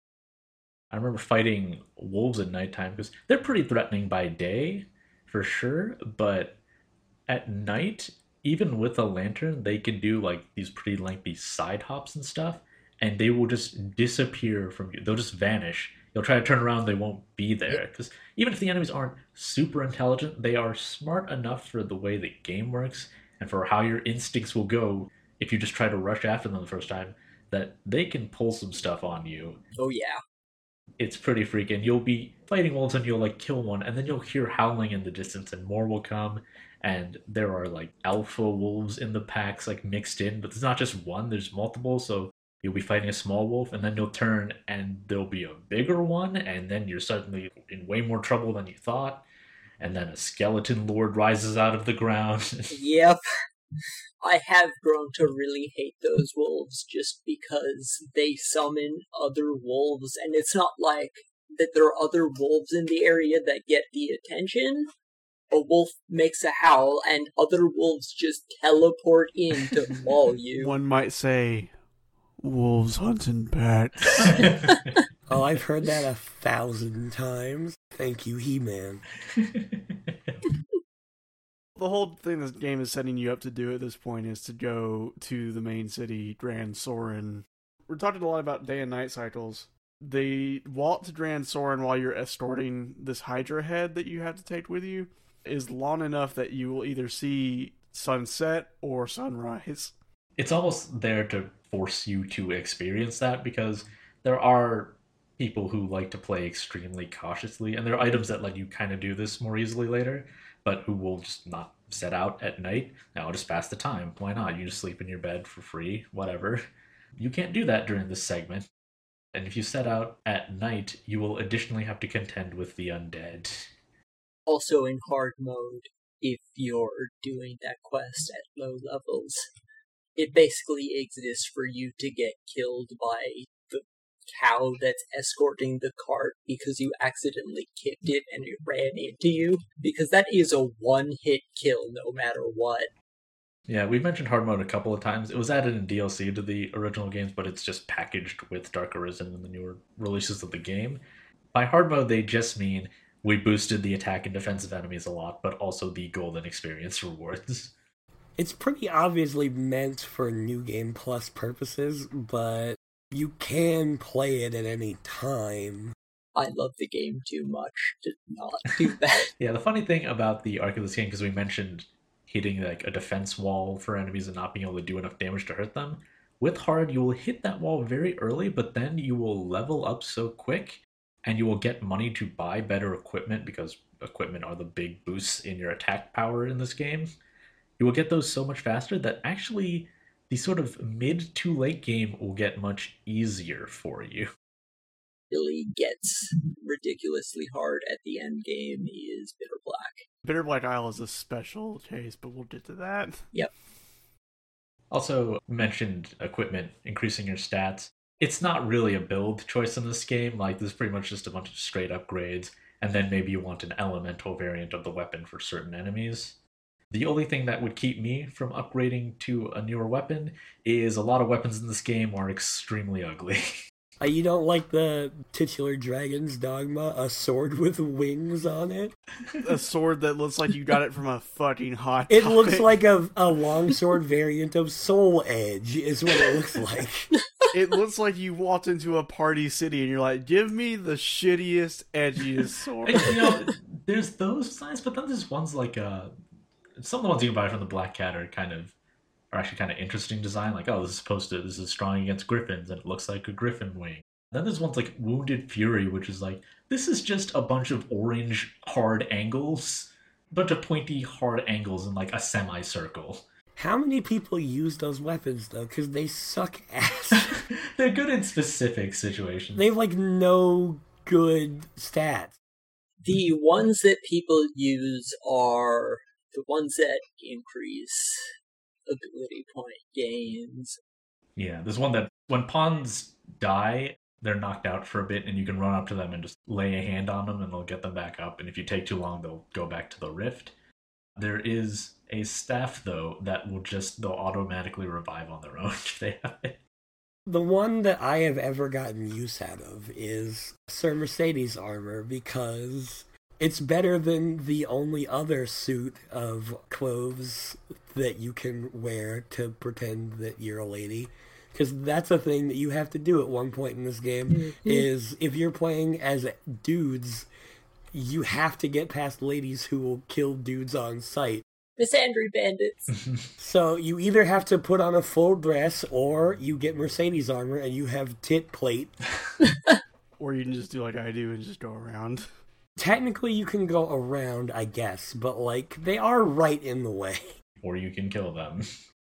I would like to make friends with them, but you know you can kill them. or you could be all their trans girl girlfriend.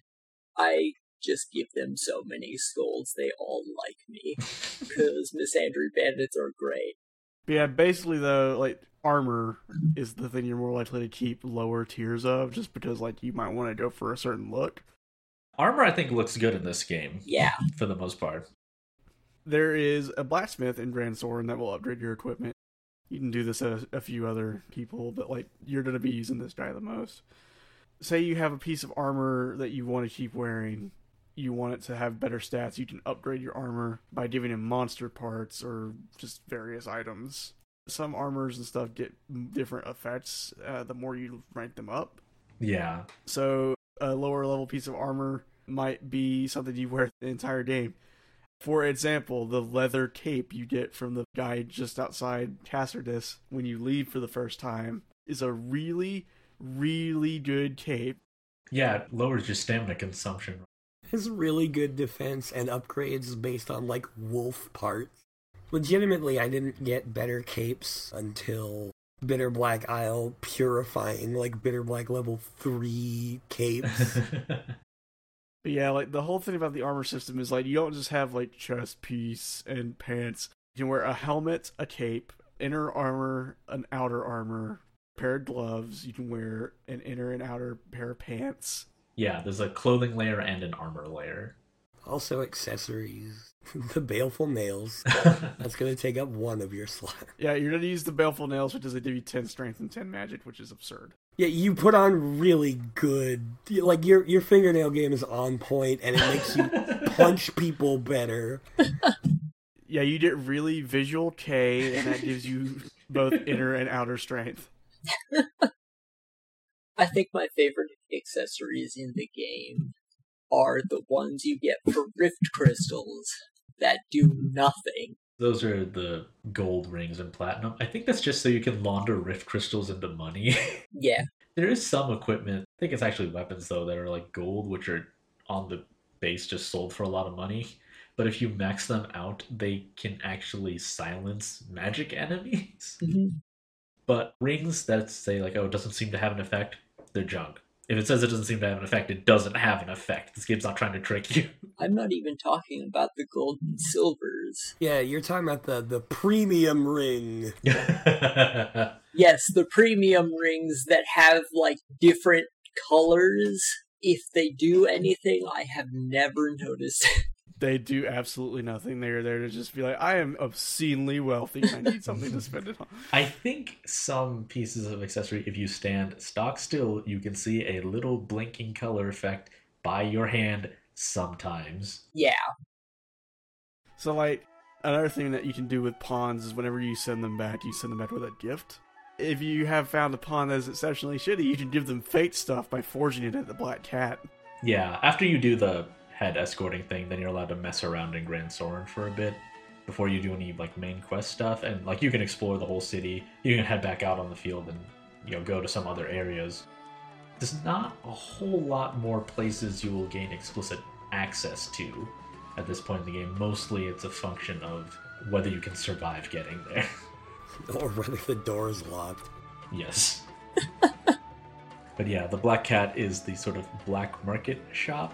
This is where they sell some like unique items that used to be DLC, so they're weapons with bad stats but a specific gimmick. And apparently some of them can apparently be pretty good based on what I've read. This thing's very good against ogres or something.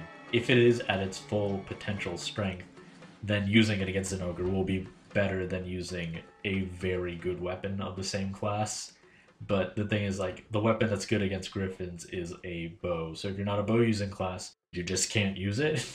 so it's super specific as to when you'd use these. But yeah, forging. So you can make fake copies of items. Sort of, sometimes they're not fake. If it's a material, it will not be fake. If it's something that has a special property, it will be fake. Yeah, and this goes all the way from ferrystones, which are the like fast travel items. Like if those are fake, then your character will throw it up in the air and they'll just fall back down on their head. Here's a fake wake stone. Try to use this. Oh no, you're dead still. but if you get a material, like in some cases too, the way it's done for certain super rare enemies is to get one copy of their material, like oh, this white giant saurian lizard man tail. Oh, they always show up in like one or two rooms. Okay, I'm just gonna get one, I'm to take it to the Black Cat, and he is going to somehow, out of money, fashion whole cloth an actual another tail that you can use in crafting. Uh huh. Here's a fraction of Daimon's horn. the ultimate evil. Give me two or three more of these. 250,000 gold sounds good. that function is pretty great. Though I actually didn't know you could do that also in my first run through the game for actual materials. In my case, I actually just didn't bother grinding materials out. I normally got most of what I needed just kind of playing normally. Yeah, enemies drop a bunch of materials, and like the the way the encumbrance system works in the game is it'll go up in like specific tiers on like a percentage of how much you can possibly carry. It's only really a problem when you get to like heavy and very heavy. So yeah, you can forge plot or quest items that they want you to fetch and turn them in in place of the actual item so you get to keep it. And there are actually like story effects for doing this. It's very interesting to see what the interactions are. There's one where a guy wants you to fetch a tome that carries a powerful fire spell. And if you give him a forgery in another quest, he'll come to help you against a griffin, and the spell won't work. It's kind of hilarious how he responds. At first, he's like, "Oh God, I guess I did it wrong." But then, if you go back to town and meet him, like, "Yeah, I consulted with someone, and I'm never going to trust the Arisen again." and I mean, don't trust the Arisen. if you're like me as the Arisen, I will probably kick you into a pit or launch you sky high with explosive arrows. So. I mean, the most amusing one, though, for sure, is Duke Edmund Dragonsbane's crappy ring that he needs you to go find. That all he uses it for is to open a chest in his treasury but like what it actually does is like make you cast spells faster, which sure is useful for him, a warrior. Fucking dumbass. I hate Duke Edmund Dragonsbane. It's terrible. Yeah, it's funny. The game makes a big uh, to do out of doing all these quests so you can finally have an audience with the Duke. He sucks. I hate him. Yeah, the Duke sucks. So yeah, like you have to go into like a bit of the Everfall for a little bit that's the like first task you have to do before you can meet the Duke. You can go to, like the Pawns Guild or a bunch of them hang out. like, okay, so they must have some willpower. They established a guild. That's not enough. That involves paperwork. Holy shit. That takes more will than I normally have sometimes. I think Barnaby has more will than most. Yeah. He seems pretty coherent.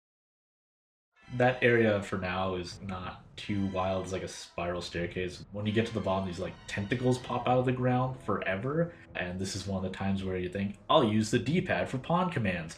Don't, it won't do anything. yeah. Also, you get a port crystal. Yeah, this is what you can use to set fast travel points out in the world. Yeah, really what you gotta do is you gotta get down to the bottom of it, go back up to the top, dismiss all your pawns, go back down. if the pawns die in your service, they get sent back and you don't send a reward out. Mm-hmm. Whatever, you know, people only send out crappy things anyway. But like, the more important thing is it affects your pawn's rating because it automatically defaults you to the three star rating that you would normally get. Yeah. Which is really fun in Bitter Black, where your pawn is going to be like that the entire time. Like, if you worry about your pawn's rating in Bitter Black Isle, then. You shouldn't, because Death is there and he can one hit kill anything. Basically, no matter what you do, your pawn will be 3 out of 5 all the time, just because if anyone uses them for Bitter Black, they're going to die. Yeah, just le- legitimately.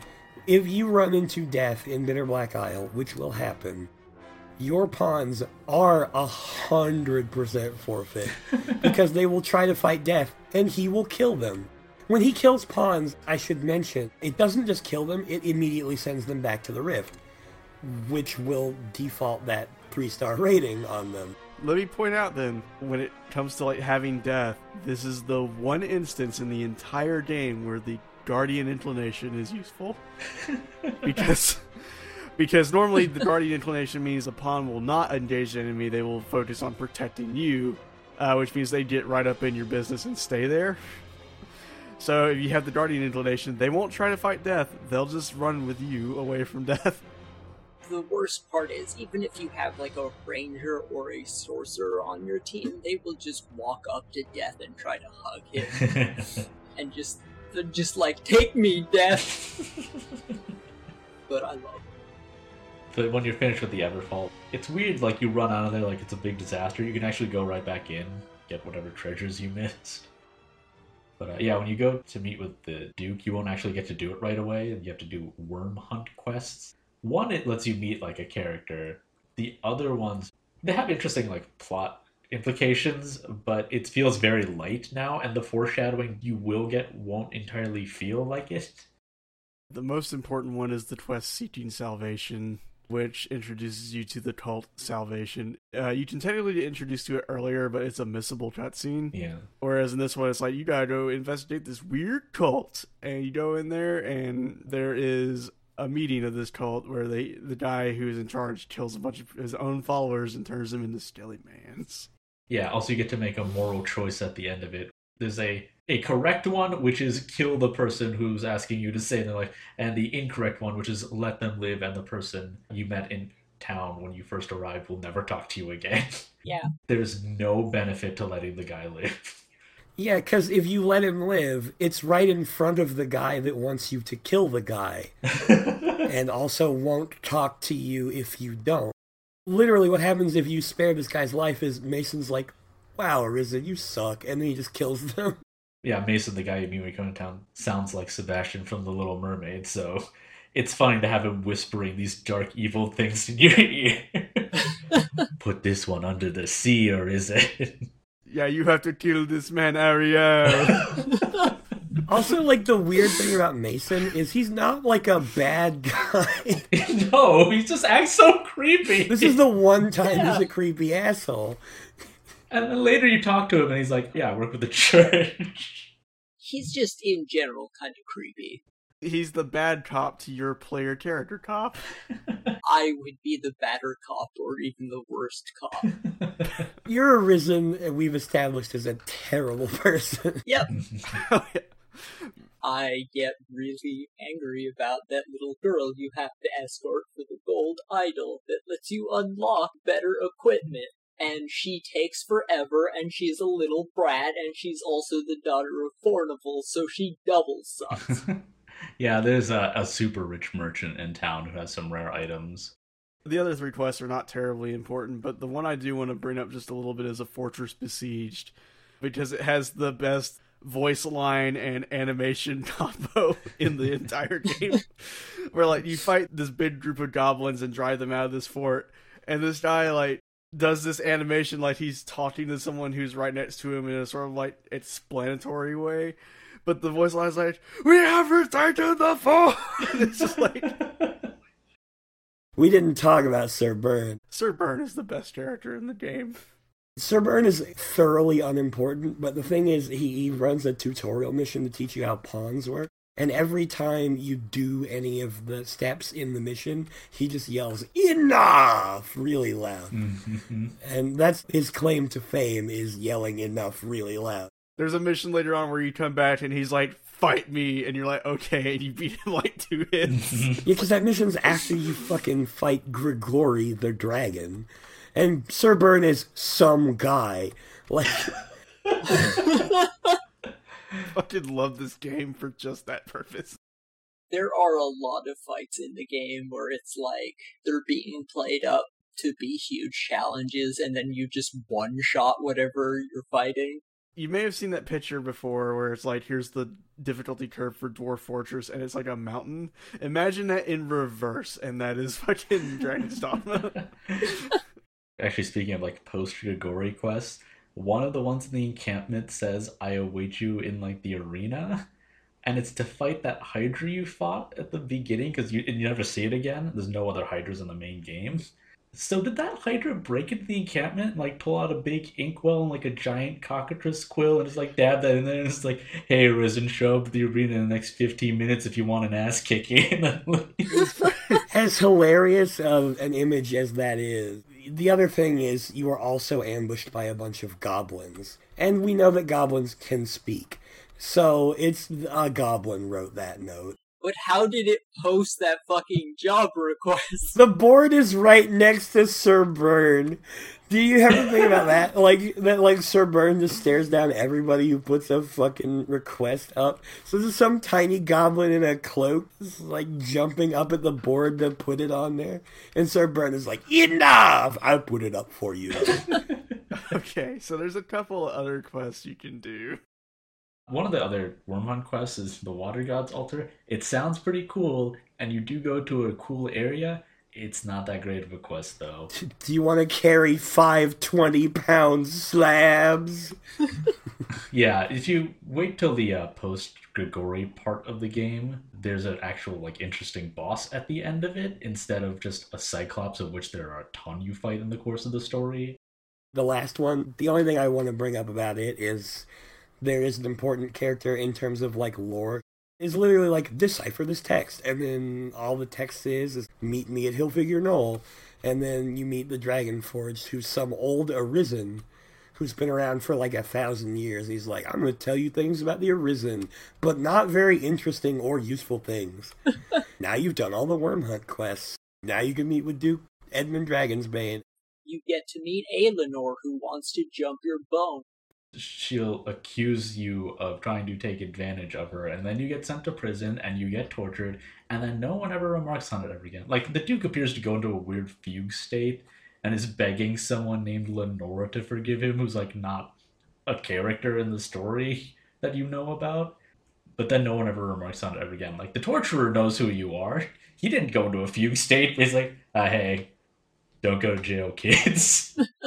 You can infer who Lenore is pretty easily after a plot point happens later. yeah. I mean, you can kind of infer who Lenore is right now based on the fact that you know the Duke has had multiple wives. They're like the Duke's new wife, Aelinor. It's like, oh, okay, what happened to his previous wife? He is also an arisen that he's just like not aged, so maybe he outlived all his previous wives. But like, there's someone in your village who's the Duke's age and she's alive, so it's not impossible for a person to live that long. The thing that pisses me off about Aelinor beyond her getting you tortured is that I have murdered her by throwing her off a cliff into the ocean and still had her come up as my beloved. yeah, she's in there to sort of like show the relationship system, uh, which is another thing in the game that has some effects on some things, but is mostly who the dragon will kidnap at the climax of the story. I love the relationship system so much. It's so bad and so beautiful. Oh yeah, because it is so like deterministic and based on like how much you give stuff to people and talk to them or whatever, buy stuff from them. You can just give a ton of items to some person. One of my beloveds, the last one I got, was an NPC who only shows up for a random quest out in the middle of the woods where you have to rescue them from goblins and they're stuck in a cage. And then you get more quests to do. yeah, you also meet a guy named Julian who uh you might have bumped into earlier and at no time is he not suspicious. It's definitely that guy who was hanging out with Salvation in the catacombs. He just had a mask on, like a domino mask. Oh, no one will ever find it out. The Knights Champion is said to be inside the castle, but who is he? But yeah, you get a new set of quests from the Duke's advisor. Because obviously the Duke's not going to talk to you directly. Why would he ever do that? He's just gonna go eat meat in his bedroom. yeah. So the quest you get here, there's Griffin's Bane, which is just like bait a griffin to show up. You might have bumped into it earlier, but like you have to set some bait for it to show up. If you do damage to it, but not enough, it will escape to an area called Blue Moon Tower, which is also the only way you can explore Blue Moon Tower is if one of the story quests forces you to come here because otherwise it's just locked. The thing is, it's very easy to kill the griffin extremely quickly and not see the Blue Moon Tower part, which has like a scripted chase sequence and that thing we mentioned with the guy showing up to cast a spell from Salomet's grimoire. None of that will happen if you kill him. Both times I have played the game all the way through the completion instead of just doing Bitter Black because that's what I like better. Both of the times I have played the game through the completion, I have been far too overleveled by this point in the game, so I just killed the griffin. So I've never seen the second half of this quest. Same here. Since you have to go to Blue Moon Tower for another Royal Orders quest anyway, I don't think it's that big a loss. It is kind of a shame because there are some events tied to it that probably should have put elsewhere. There are some really interesting scenes when you do the Griffin fight, even though the actual Griffin fight is piss easy. And then this quest called Trial and Tribulations. We mentioned that rich merchant Fornival earlier. Speaking of people who it's not surprising that they're shady, Fornival is shady, and you can find evidence to either exonerate him or indict him, though he is pretty heavily weighted to get indicted anyway. Because he's definitively guilty. he definitely did all the things he's accused of. You have to forge evidence. Also, because he sells very good stuff, so they made it difficult to keep getting that good stuff. He actually sells a unique arrow that's a one hit kill. Mhm. On most things. On the last boss of the main campaign. hmm Doesn't work on Death or Daimon, I don't think, though, in Bitter Black. It just does one health bar of damage. Yeah. It also auto saves the second you try to use it, so if you miss, then you just wasted like a hundred thousand gold. Magic archers actually get a similar ability where you will sacrifice the life of one of your pawns to do a ridiculous amount of damage. Yeah, because magic archers use magic bows and not regular ones. They can't use the special arrows, but all their moves are special arrows anyway. So outside of the Maker's Finger arrow or blast arrows, you're not really missing out on like abilities. Yeah. There's a quest we mentioned earlier, the Wyrm King's ring that you can forge to give to the Duke because he just wears it as jewelry. This involves actually fighting that sorcerer Salomet. This guy is pretty silly, not intentionally. Salomet's great. He thinks he's like king big shit of everything. He's just like, I'm the best sorcerer in the world. I don't know why I'm making him sound like Jeremy Clarkson. kind of. He has a really deep voice. Until he dies and he's like, My amulet, my ring! He doesn't say my amulet, he says, my talisman! Which is hilarious. But the, the even more hilarious thing is like, even if you're not over leveled for this point in the game, You'll destroy him. even if you're just perfectly leveled, yeah, you're gonna fuck him up super bad because he's weak as shit. That's like the one time Taco was incredibly useful. Is like because I was playing as a melee class, he'll teleport away from melee attacks, and then Taco just fucking casts fire, murders him instantly. Yeah, I've never had a fight with him where I didn't one shot him. If you keep his ring, you can cast spells faster. If you forge it, the forgery will go to the Duke, who in a later quest will use it to open one chest, which has an admittedly pretty cool cape in it. It's not as good as the Wyrm King ring though. And also, if you're still holding on to the Wyrm King's ring, you can bring some sleep arrows, sneak into the Duke's domain at night, and knock out the knight guarding it. Use the ring on the chest and grab the cloak anyway. Then you have to use a ferrystone because the guards will all psychically know someone's breaking into the treasury and immediately arrest you.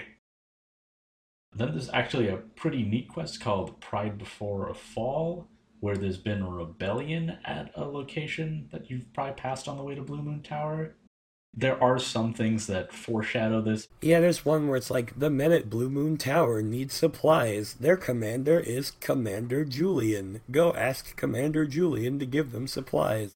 They both talk in things that are obviously code words.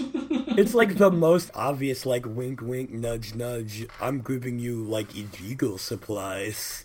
the knights that aren't on your side are secretly members of Salvation, and like the guy who you've talked to at the tower before will just like admit it to you and say the knight's champion is waiting for you. And who is it? It's Julian. Oh no, the person that we knew, we knew he was the Knights champion because we saw him. Mercedes has already been sent here, and she wants to have a duel with Julian. And this has actually quite a few different choices attached to it. If you have any respect for Mercedes, you'll let her do this duel. Or you can interrupt and take over, which will upset her. Or you can take Julian's side for some reason if she's just like the worst person on earth, I guess. The important thing to note, which is very unfortunate about this, is Julian is by far and away a better duelist than Ser Mercedes. Oh yeah. Ser Mercedes is scripted to lose. no matter what. Literally, the only way to keep her from losing is if you step in and basically break up the duel by killing Ser Julian yourself, hmm which is bad. If she loses the duel, she does not die. She's humiliated, but she would prefer to lose the duel than have you step in. Mm-hmm. Yeah, because it means that you have no respect for her. Whereas if she loses the duel, she'll become disheartened because she's not from Gran Soren. She's from a different neighboring country, like Fantasy France. And she was not very well respected, but they wanted to send someone who was not like important to the royal family over when the Duke asked for help against the dragon. They sent her over, and she got to manage a company of knights. But they didn't really respect her either. And then she's gonna have this duel with Julian, and then she can't beat him either. The thing is, like, she's actually really good at her job. Like, considering all the pushback she's had, she has done great.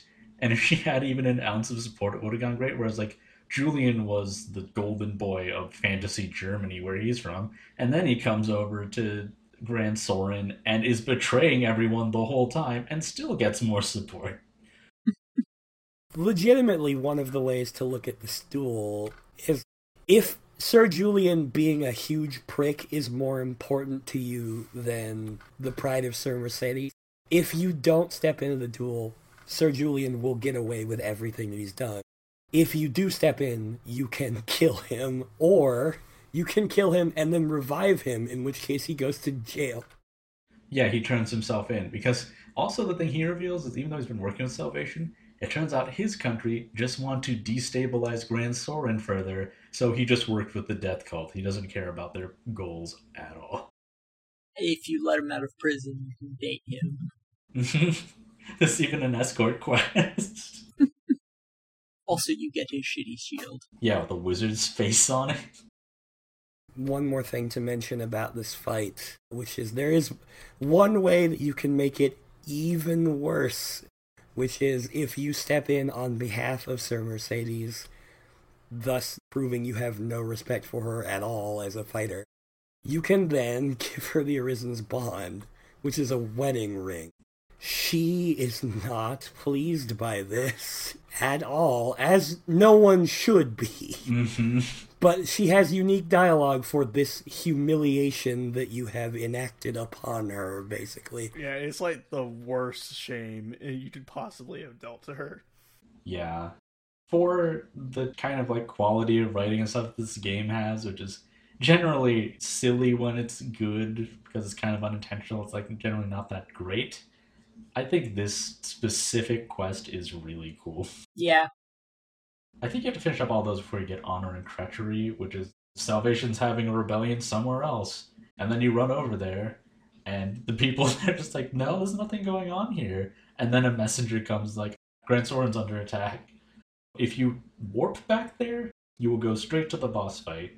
It will save you a lot of time, but there's a guy right outside the door of the boss fight if you just go back to Gran Soren who will give you some anti-petrification items because you're gonna fight a cockatrice, and if you get hit with a petrification attack and can't cure it, you're dead. yep. Pretty freaky, actually, when it happens, because it just slowly crawls up your body. yeah, and your screen gets a bunch of stony particle effects on it Mm-hmm. Some of the status effects do that to your screen. Like this blindness will just give you almost no vision at all. Like it'll give you a very tiny selection of vision. You can still see yourself, but like the rest of the area is like very cloudy and hard to see. Past Heaven's Peak Fourth, the place with the lady bandits, is a swamp, and during daytime, if you step in the water, it will hit you with poison and blindness. Mhm. It is so terrible. But if you show up at night, there's little fireflies hovering above it, and that means you won't get statuses, apparently. the thing that really gets me about that is like all the bandits except for Ophis want you to take them there or another waterfall. and taking them through the swamp sucks, especially because they just can't make up their minds as whether you finish the quest or not. Escort quests in this game in general are kind of weird. Yeah. See, I did every one for every Misandry bandit. You can do it for almost anyone, though, which is pretty great. You just give them enough items to build their affection, and on the quest board, it'll be like, escort me somewhere. The one good thing about the escort quest in this game, to me, is it's kind of weirdly funny in a morbid way when you fail them.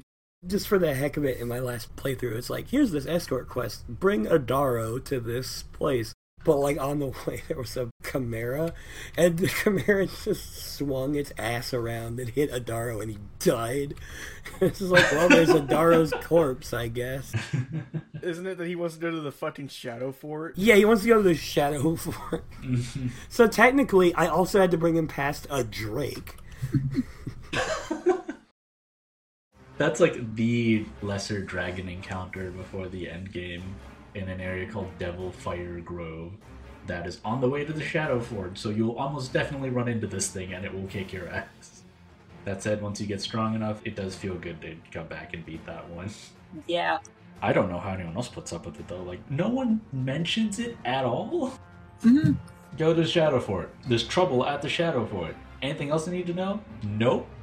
You don't need to know about a dragon that's going to burn the hell out of you. We're not paying attention to anything outside of it. Why else is it called Devil Fire Grove? Did they just name it that and then the dragon's like, oh, perfect?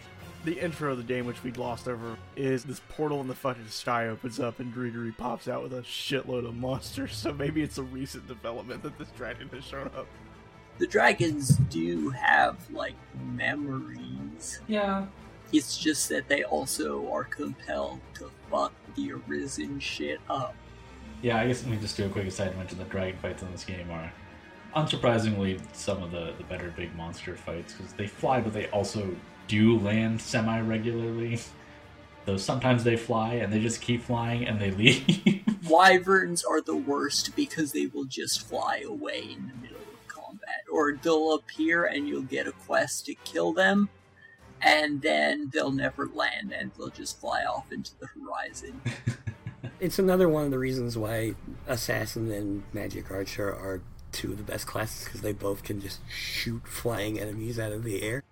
yeah, and the drakes have a weak spot on their heart, which is where you'd expect it to be. So when they're flying, you can just see their underside pretty clearly and just pop them in the heart directly.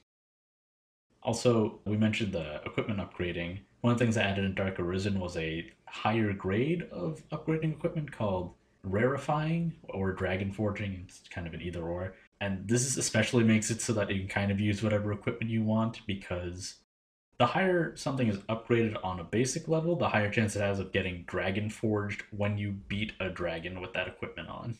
And that just takes it up to a higher level, and then you need to use different items to upgrade it at a specific guy in Bitter Black Isle. And I certainly got some use out of that before I even finished the main game. also, just the chance to automatically max out a weapon without any materials being spent. Mm-hmm. That's really handy, even if the chances are low. So after you kill the cockatrice, then you get a quote unquote quest called Reward and Responsibility, where the Duke's about to send you away on a long away mission. So he's gonna give you a bunch of supplies and money. And this is kind of weird because aren't you supposed to be like fighting the dragon? It's almost like the Duke has been putting off you fighting the dragon by making you do a bunch of crappy busy work he had lying around. and he ran out of busy work that he had lying around. this is when he uses the Wyrm King's ring on the chest. Also, it takes forever to walk to the chest. If you try to pick him up to just hurry his ass up, he'll just get sent to jail. you have to walk with him for like three fucking minutes for something that should take like 10 seconds. It should just warp you to the treasure room. It takes about as long as escorting the ox cart with the Hydra head from the encampment to Gran Soren. At least then you could kick the ox to make it go faster. but then after you grab the stuff and talk to the Duke, uh, someone runs in and Salvation has attacked the Great Wall encampment. Probably at this point, never been there.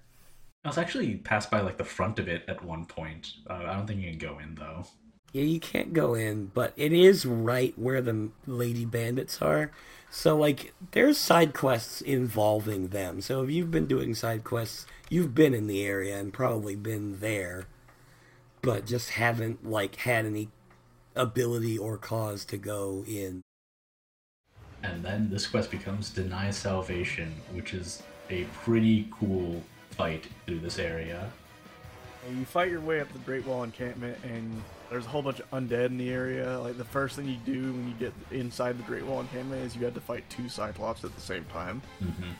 So you, you're fighting your way up. There's Salvation guys trying to stop you. There's undead trying to stop you, and at the end of it, two uh, Salvation service it, it turned into wights. That's wights spelled like knights, not like, but when's White History Month? Yeah, the little flying magic casting assholes. that fight sucks because like if they're not near the ground, then you really can't hurt them that much.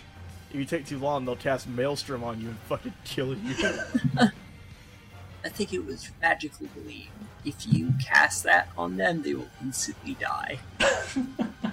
My first playthrough, I was a Mystic Knight, and this is in OG Dragon's Dogma. I had uh, holy weaponry and the Great Cannon Ruinous Sigil combo, so that fight was super easy on that playthrough. the good thing is, though, you get like one of the best cutscenes in the game. I fear I have misjudged the extent of your skill, dear Arisen. I see it was folly to worry of walls and armies while you still live. However, it seems my regret will be short-lived. Don't you feel it? The very air dances around us. the long night is come. The dragon's reign at last begins.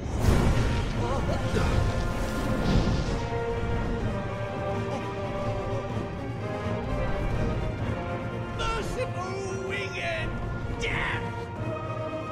All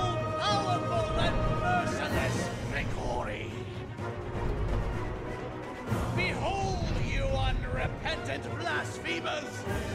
This is absolute truth! This is salvation!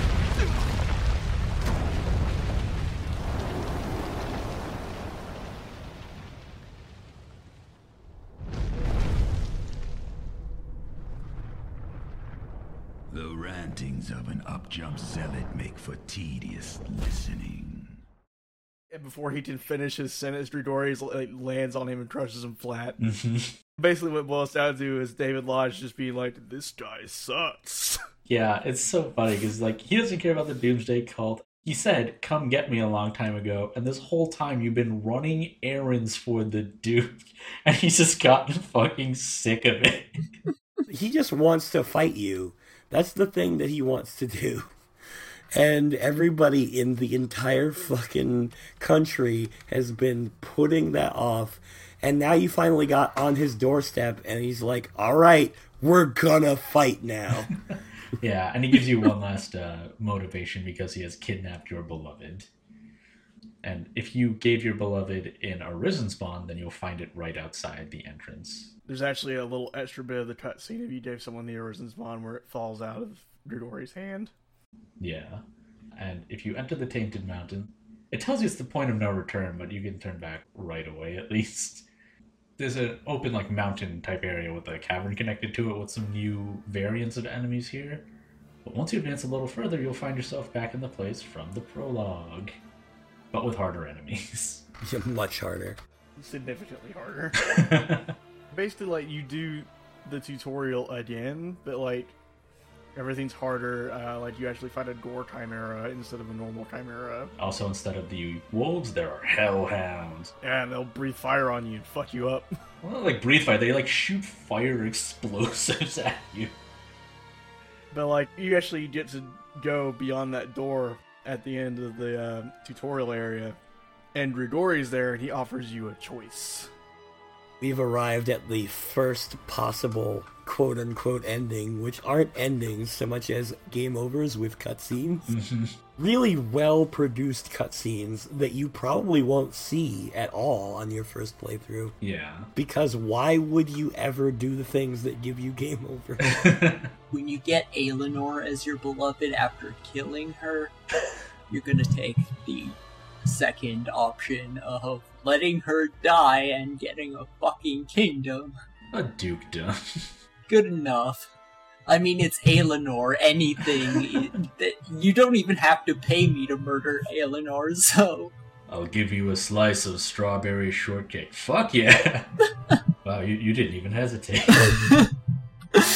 Why did you think she was my beloved? I murdered her! I'm just imagining Grigori with like tiny glasses and like a tiny spreadsheet, being like, "I did all the numbers." the other option is like, don't take the dragon's bard in and fight him. the thing he does mention, though, the key thing is that the Duke actually took the offer to sacrifice someone, and that's how he attained the dukedom. So, I guess you know who Lenore is now. And you know that that guy's a huge piece of shit who didn't fight the dragon and beat him, which is what everyone said he did. We already knew he was a huge piece of shit because we've met him. if you take the deal, he also mentioned that he will leave, like he'll just come back later. So people would believe you if you said you killed the dragon. but you know, since you want to keep playing this game, and I mean, you've been probably raring to fight Grigori this whole time. You're gonna take that offer, and so you pull out the Maker's Finger arrow and you shoot him in the face, and you get the ending cutscene. Yeah. I mean, you fight him. I didn't even have to use the Maker's Finger. I, I managed to kill him in the chasing. If you aren't tremendously overpowered and you know don't use the Maker's Finger, then the fight with Grigori is fucking cool as hell. it's by far the best fight in the game.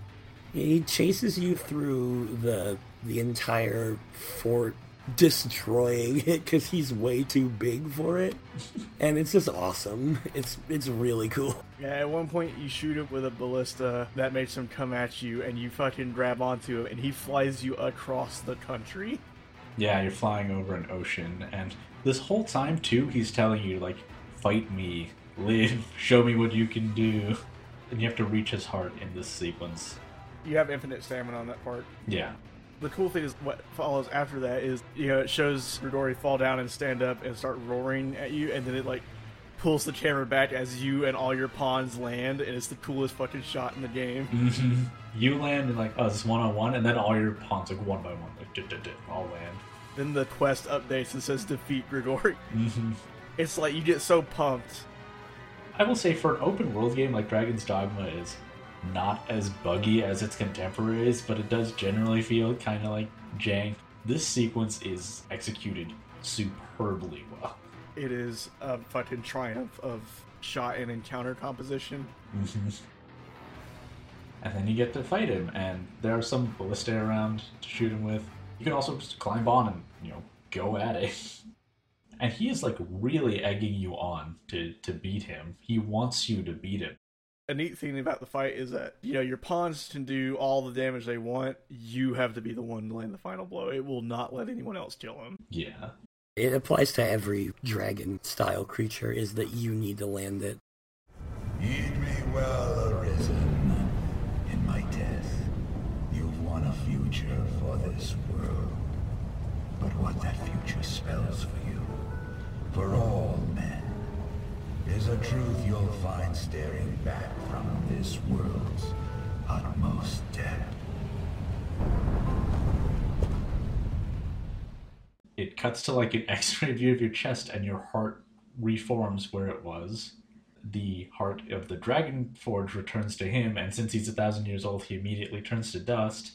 And Most satisfyingly, Edmund Dragonsbane ages into an old man in seconds. Yeah, he ages like 70 years. then it cuts to Gran Soren, and a big chunk of the city falls away into a pit. Yeah, if we haven't made it clear, the point where Grigori lands on the Elysion and starts talking to you is the point where the story in this game becomes good. Yep. and like it's good throughout the rest of the game. Yeah, it takes a fucking turn right about here. In addition to the city crumbling, the skies turn red and there just appears to be ash constantly falling. The credits play, and you and your beloved like meet up again and walk back to Cassardis, the starting town. It's shown to be like very serene, but like the world's clearly in a pretty rough state. And I can't imagine someone seeing the credits roll and thinking, Up, I'm done. That's it. All good here. Okay, so we just had that really cool, superbly shot, very cinematic, but still very like gameplay intensive fight with Rudori. Let's talk about this ending cutscene for a second because it's, because it's kind of hilarious. Oh, it's it's great. But it's like you you leave the Great Wall encampment and you meet your beloved, who in some cases may be the innkeeper because you talk to him the most. you immediately bone. and then you walk triumphantly back to Cassardis while like this really happy music plays while everything looks totally fucked up. It's great. yeah, I'm surprised. Like they bowed down like in the uh, smaller fort right before you escort the cart, and that's like outside. He's has sex outside in this nightmare world. Everyone must see my clown love. the ending cutscene finishes. You are back in Cassardis and your beloved's right there. If they're a very generic person, they'll just say the line of what they say when you give them a bunch of gifts and they like you a lot. So it's like you just saved the world and had sex, and then you talk to them like, you shouldn't have. You're right. I shouldn't have. And that's the point where you pick up your beloved and throw them into the ocean. That is definitely the point where you pick up your beloved and throw them in the ocean. I am going to let them swim free. you can't swim because there's a thing. We didn't mention it, but there's a thing called the brine that stops you from swimming too far out. A red hive mind of leeches will grab you, and you'll disappear and wake up on the shore with less health. The most important reward for beating Grigori is that everything you were wearing when you beat the dragon is immediately and guaranteed to be dragon forged. The thing is, though, you get a weapon for beating Grigori. You get it the second that all your shit gets Dragon Forged, so it's not Dragon Forged. and it's better. 200 points of attack better. In the initial release of the game, these weapons weren't that much better, but in Dark Arisen, they rebalanced them to be a lot better. I guess so that you could go up against some of the harder stuff in the DLC with it. Like, it'd give you a much bigger edge against them. But it's based on whatever weapons you have equipped. So if you're an assassin, like, you could have up to four weapons equipped, but I had a bow and a sword equipped, so I got Dragon's Dogma and whatever the other dragon's old timey word was. I think it's Dragon's Ire. Dragon's Rancor, One of those I got. which is a hell of a word, let me tell you. I know what Rancor means because of Star Wars. Yeah, and then when you leave Cassardis finally, not only has the whole world gone to shit in appearance, but hellhounds have replaced wolves, large undead have replaced regular undead. Grim Goblins. Mm-hmm.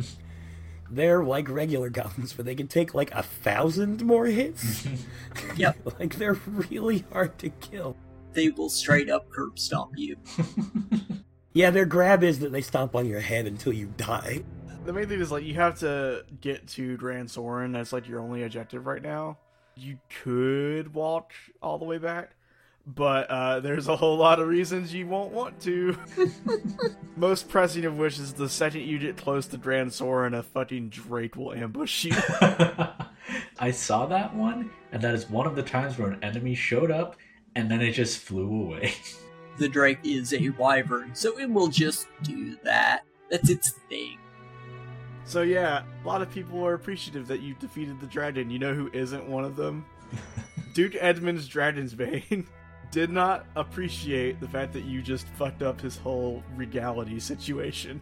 Well, he also says that, oh, you couldn't have possibly killed it. You made a deal with the dragon. Because he has no idea what happens when you kill the dragon because he didn't fucking do it. No, my dude, you just suck. then he tries to fight you. Yeah, so he tries to fight you, but he's like a thirty thousand year old man. So you just, so he'll like he telegraphs his attacks really like a lot, and you kill him in like a single hit. Well, if only you killed him, but you don't. You don't actually kill him. Yeah. He actually telegraphs his moves. The assassin has some counter moves for the sword and dagger that are really cool. They don't work on the Duke. so you do this cool, sick counter pose and just get hit in the face by an old man. The best thing is though, like he brands you a criminal, says you've sided with the dragon and all, and so he sits on you an infinite replenishable supply of discipline points. Yeah, discipline points are, uh, we didn't really mention them, but they're how you improve your vocations. They're based on how much experience an enemy isn't worth to you. Like, if an enemy is like going to level you up, you're not going to get as much discipline points for them. And these knights are not worth much experience at all. they focus on you. They don't focus on any of your pawns. So like there's a wall you can stand on and when you stand on this wall, they'll just keep trying to attack you while your pawns murder them with impunity. Yep. Yes, this is an exploit you can use to get a ton of discipline. But what you're supposed to do, if you're not a horrible person, is you're supposed to run away from them. Listen, the only one of those knights that can even possibly like you is Ser Maximilian if you have high affection with him. He actually has different dialogue where he's like, Well, I don't like this, but attack! Instead of, I always knew you were a criminal. Attack!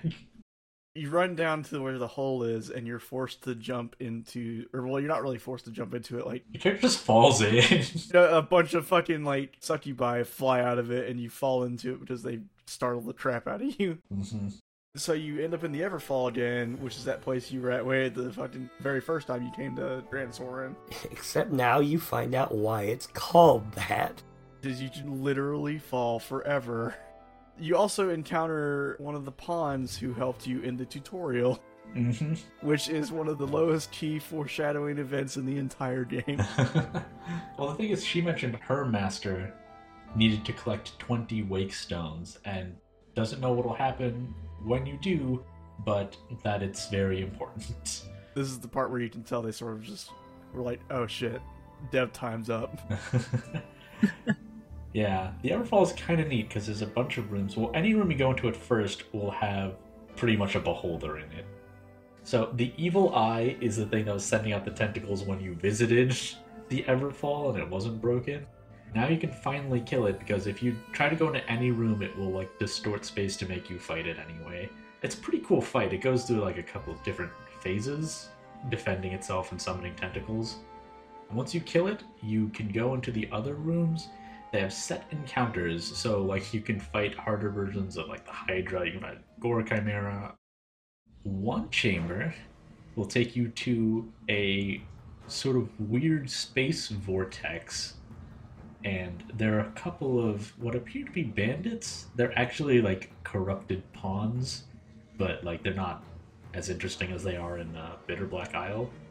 And these enemies are super easy because they're pretty much a confirmation that you want to take on the challenge in this room when you kill them. So I did, and then I see this big silhouette appear over the weird black hole in the sky, and your voice says, So you've come. Very well, Arisen.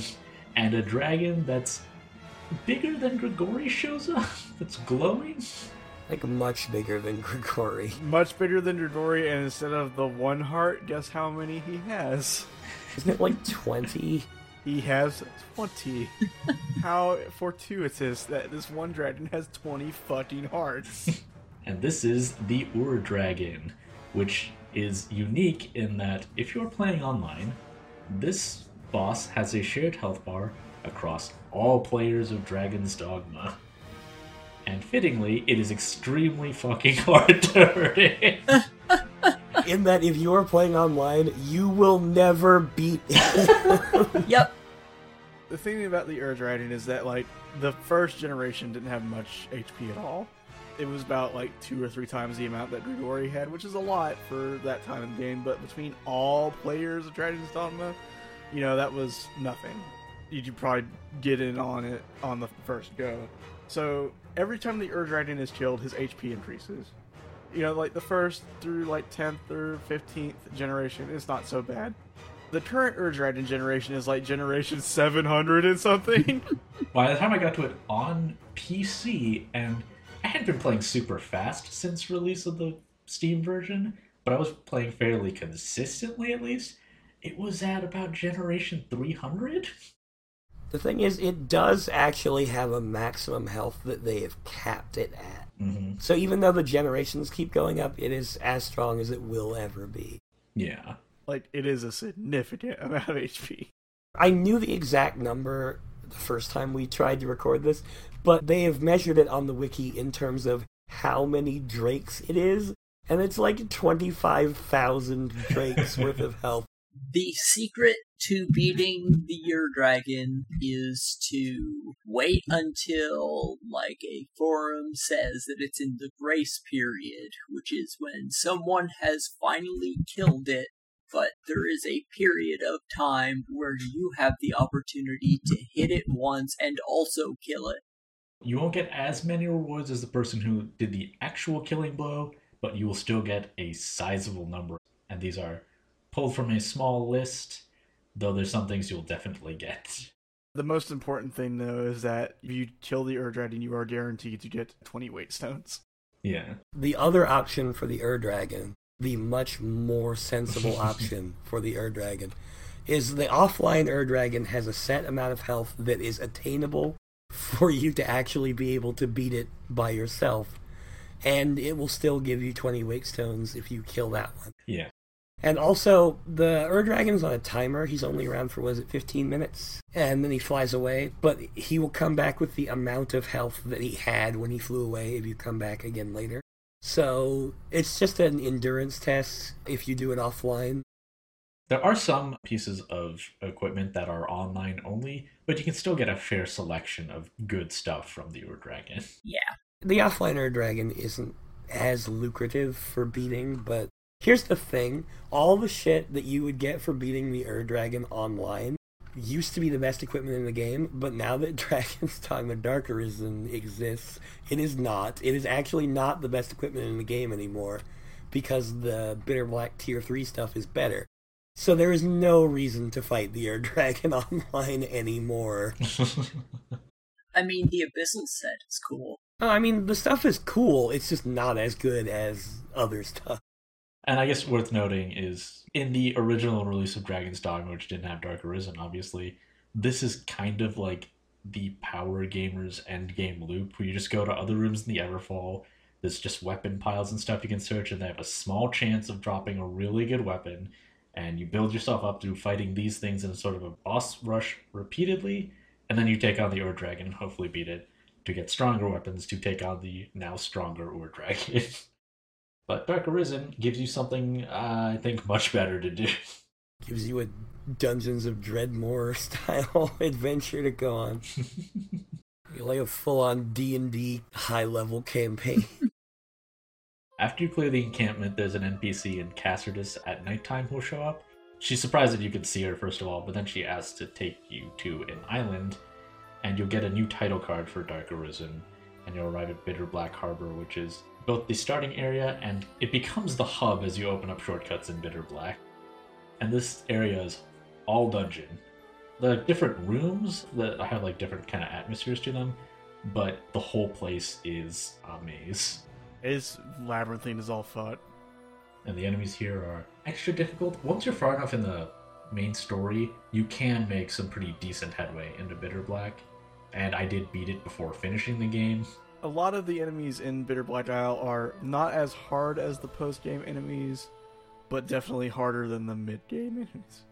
yeah, like the initial enemies are basically mid game enemies, so in mid game you could just start doing Bitter Black Isle and then come back after you've beaten it. And then an Elder Ogre comes in and eats the shit out of you. Well, an Elder Ogre comes in and you run away. You can do a whole zero damage to it. Ken Kinoshita, who was the gameplay lead previously and had worked on all those Monster Hunter titles, took the director role for Dark Arisen. So there are some elements of an ecology based entirely on death, though. As in, you kill more monsters, and it has a chance of attracting a necrophagus monster, which is an extra hard boss. The further you get into the island, the thicker the air gets carrying the stench of dead bodies better, increasing the chance of these monsters appearing. Though you can also just put down an item called Rancid Bait Meat, and that will guaranteed lure the monster. Meaning, in the Dusk Moon Tower, which is the very first staging area, I guess, you can put down a Rancid Bait Meat and fight a Cursed Dragon, which is really hard. Really, really hard. Oh, yeah. It has the same general look and feel as the Ur Dragon, but it's not nearly as powerful. If it breathes its poison breath on you, all your food will rot. Also, with the Ur Dragon, the thing is, it starts out as like a very regular dragon. It's not like outside being like huge and glowing, obviously, but when you break the hearts on its stomach, its chest breaks open and gets like disemboweled. That's how the cursed dragon just looks. Mm-hmm. And it's uh it's pretty nasty. I was actually surprised to find out that the offline Ur Dragon is easier than a cursed dragon. Yeah. Because cursed dragons are smaller, but therefore a little more nimble. Also, the dragon fight music on Bitter Black Isle is a similar arrangement, but it's got a cool spy music guitar under it. Also, you get the chance to fight the condemned Gore Cyclops if you want to die. Cause holy crap, condemned Gore Cyclopses are ridiculously powerful. Probably the most powerful enemy in the entire game, sans death. So the, the condemned Gore Cyclops is imagine a regular Cyclops. Now make it about 30 times as big and also do about 30 times as much damage and have about 30 times as much health. Yeah, you can run into it very early, like when you're visiting Bitter Black. The room it's in actually has a key to advance further. You'll see it like probably fairly early in your visits there, and you might chip away at it as a joke. Like, oh, this thing's like stuck here, right? And you're not doing any damage, but maybe, maybe you are, maybe doing a little. As soon as you either break the faceplate off or drop one bar of health from it, it goes berserk and rips out of its chains and picks up a big club, and you're in a very enclosed space, so good luck getting away from it. I think the most amusing thing about the condemned Gore Cyclops to me is if you run out of stamina on it, or if it knocks you off of it while you're climbing on it, you are dead because fall damage in Dragon's Dogma is ludicrous. So you're just gonna fall like a hundred feet and land and die.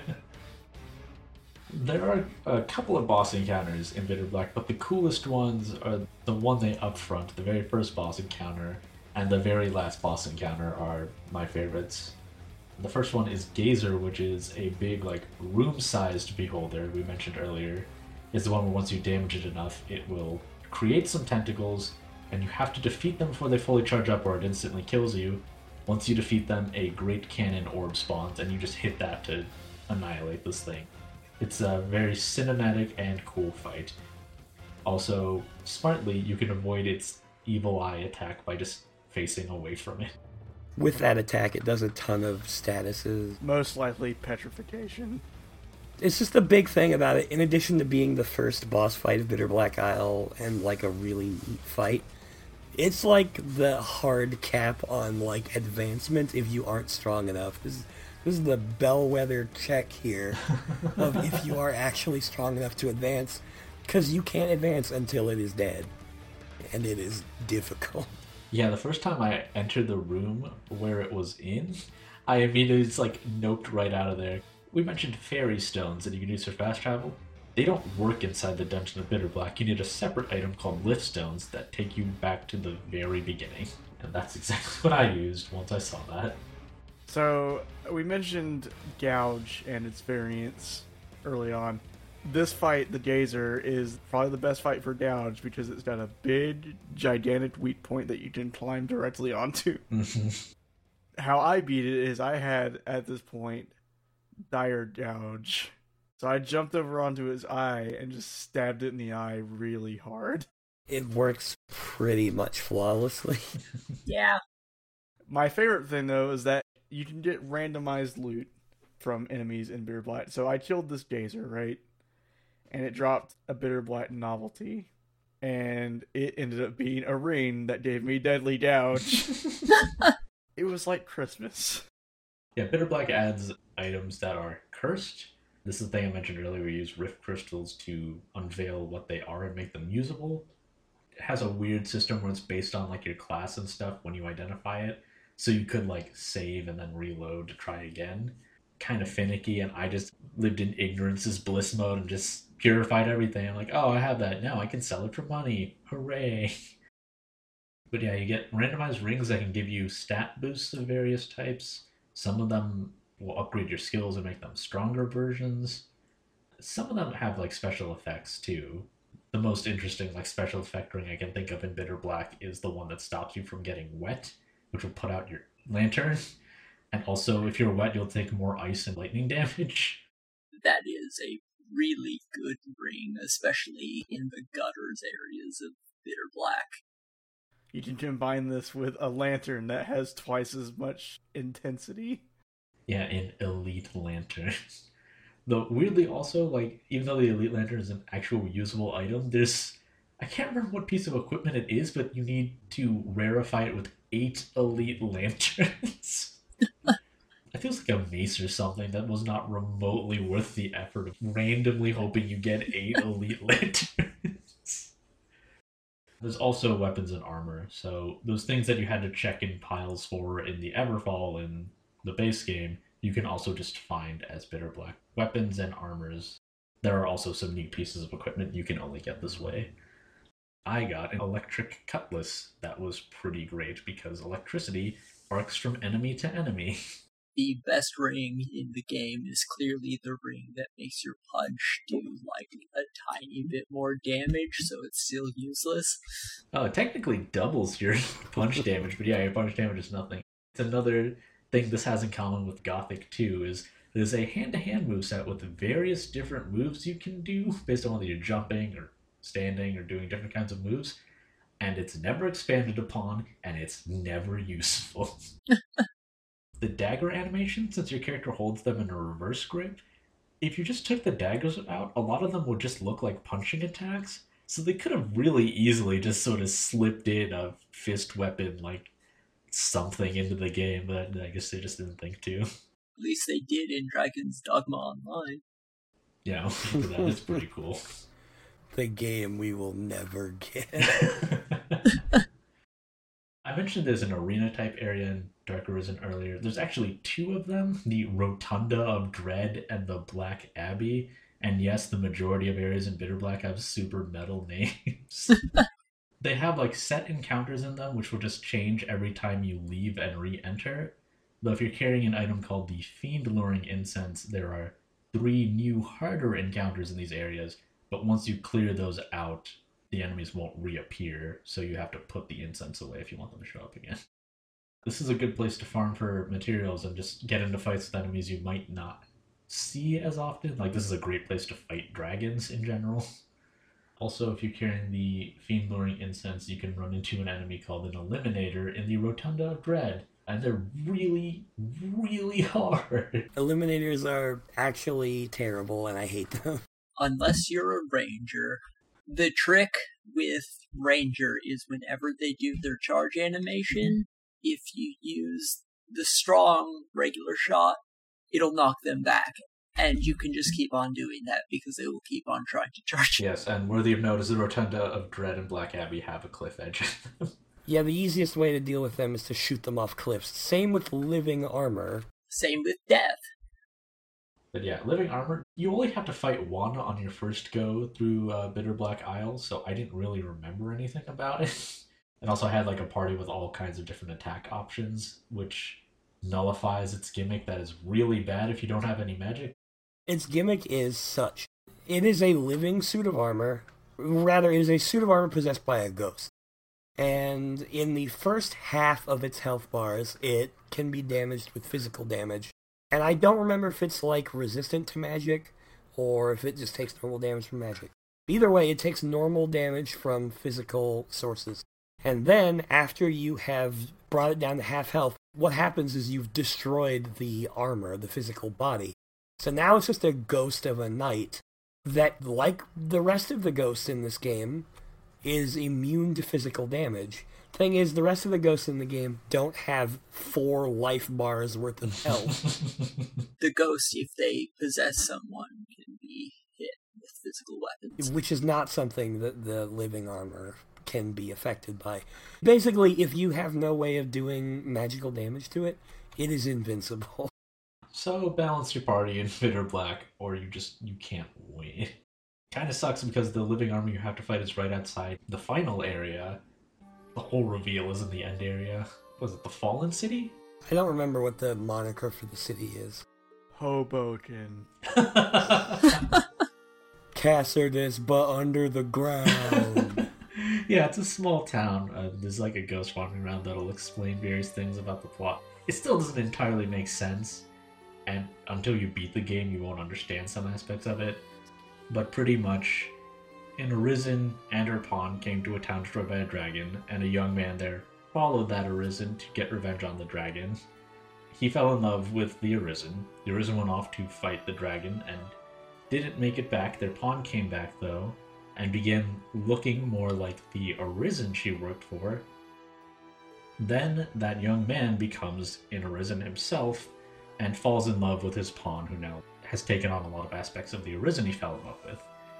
When he goes to fight the dragon, he realizes that this dragon somehow is the Arisen he fell in love with. So his choice is to sacrifice his pawn, who is like the Arisen as he knew her, or kill the dragon, who is the actual Arisen he fell in love with. And instead, he wishes to curse the entire cycle and destroy it. And I guess because them's the rules, the dragon has to take that as his wish and turns into a monster called Daimon. And uh, that's who you fight in the next room. So you pull out your 400 blast arrows. No, but really, that's what you should do. yeah, Daimon can be kind of bullshit, is the thing. There are encounters on the way to Daimon that are harder than Daimon. Like there's a room with two condemned gore cyclops in it. Daimon's easier than those, so you can at one point run. And I was barely strong enough to do notable damage, and this fight's a doozy. Yeah. it's awesome, though. mm-hmm. It's a really cool fight, even though he will kick your ass. Yeah, he'll like fly and like smash through pillars and stuff, cast spells, do melee attacks, do grabs, and also he can summon a vortex which leads right to the rift. hmm It's an instant death and will send all your pawns to the rift if you don't stagger him out of it. And if you get trapped in, you're fucked. Yeah, but like the Gazer's big one hit kill attack, if you manage to knock him out of it, it's a really good opportunity for damage. Mm-hmm. What happens is if you stop the void from happening, he like goes into this sort of weird torpor state. Mm-hmm. And then if you do enough damage in that, you just straight up knock him flat on his ass. Yep. so you get two different stun states for the Daimon, basically. The vortex attack sending your uh, pawns back to the rift is extremely bad on a second playthrough. Yes, once you've knocked all the health out of Daimon, you do get an ending cutscene where the Arisen Within is freed, and Olra, the woman who brought you to Bitter Black, reveals that she was the pawn who died at some point that looked like the Arisen that the guy fell in love with. But that pawn possessed a dying Arisen that was also named Olra that was on Bitter Black Isle, which is I guess the only reach they make in the lore, and I guess I can see it making sense anyway. But yeah, they're all freed now, and you know, it, it should be good, right? But then you get a quest that says you haven't really beaten Daimon. And when you go through Bitter Black again, it is packed with super difficult enemies.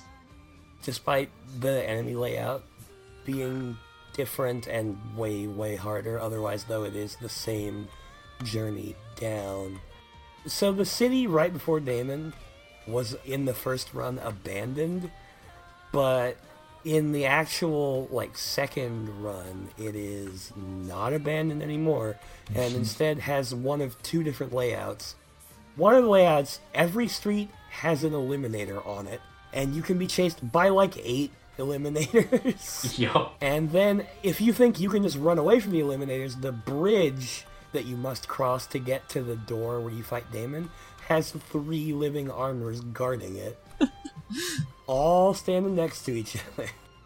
And then, like, the other configuration is there's like three drakes or something flying around. Yeah. In addition to them, there's also. I think it's just a bunch of living armors, Yeah, right? I'm pretty sure the living armor aspect is constant. Yeah. And then at the bridge are eliminators. Yeah, it reverses them. So it's bad. Either way, it is terrible, and you shouldn't fight anything. Instead, you should just run straight for the door. Yeah, you can still beeline for the door, but yeah, once you're strong enough, then this prime level infinity spot. Even when I was level 200, I didn't want to fight fucking anything in that room. It was awful. but then uh, Daimon has a second form with some more dialogue, but it's more like cryptic. Humans are pathetic, but also very important. Fight me. I have never gotten in that fight though. I do know that like it's more difficult, and also the vague dragon pattern on its chest becomes a second face. yeah, a dragon's head grows out of its chest. That's when you pull out an additional 400 blast arrows. First form is still there, but that's the big change. It is kind of cool though, because once you beat the first form, it looks normal, and then it cuts to your arisen, and a pulse forms around the scar in their chest from when their heart got ripped out. But yeah, I consider myself as having finished the DLC without doing the second run of Bitter Black. Yeah, you really don't need to. On the plus side, you do have a really high chance of bitter black level 3 gear from Daimon. yeah, there's a big treasure room afterward. It leads to my favorite technique, where you save the game, stand in front of the chest, open it, and then kill yourself if it's not the thing you want. Yes, after you uh, beat the main game, a sword appears in your inventory, well, a dagger called the God's Bane. And if you just choose to use it, your character will just pull the sword out, and then you press another button, and you'll stab yourself with it and die. Also, where we left off talking in the main game was pretty much right before this mechanic gets its explanation, but it is also the end of the game, so. Things are about to go full Shin Megami Tensei up here. Oh, So. yeah. Yep. As we head away from Bitter Black Isle back to where we left off in the Everfall. You get your 20 wake stones, and it opens up a portal in the Everfall, and you get to meet a figure called the Seneschal, who is, in a word, God. Might as well be God for what serves that purpose in this particular game universe. There's like a total of like was it like five endings total, and only one of them is the true ending uh, that you can get in just this fight. Only one of them came from acquiescing to Grigori. So the Seneschal wants to fight you one on one. And if you lose this fight, your character will fall through the floor and you'll get a repeat of that cutscene of the dragon falling through a hole in space and entering the world with a bunch of monsters. And that's where dragons come from. Yes, if you are an Arisen who has beaten your dragon but loses against the Seneschal in this part, you become the dragon for the next Arisen. That said, it's very hard to lose this fight, so. Especially at this point, if you did Bitter Black Isle, you're not gonna lose this fight. If you beat Grigori, you're not losing this fight. It's just kind of a formality for, like, honestly, the easiest way to get this ending is to use the God's Bane to lose on purpose. You can't kill me, I'll kill me.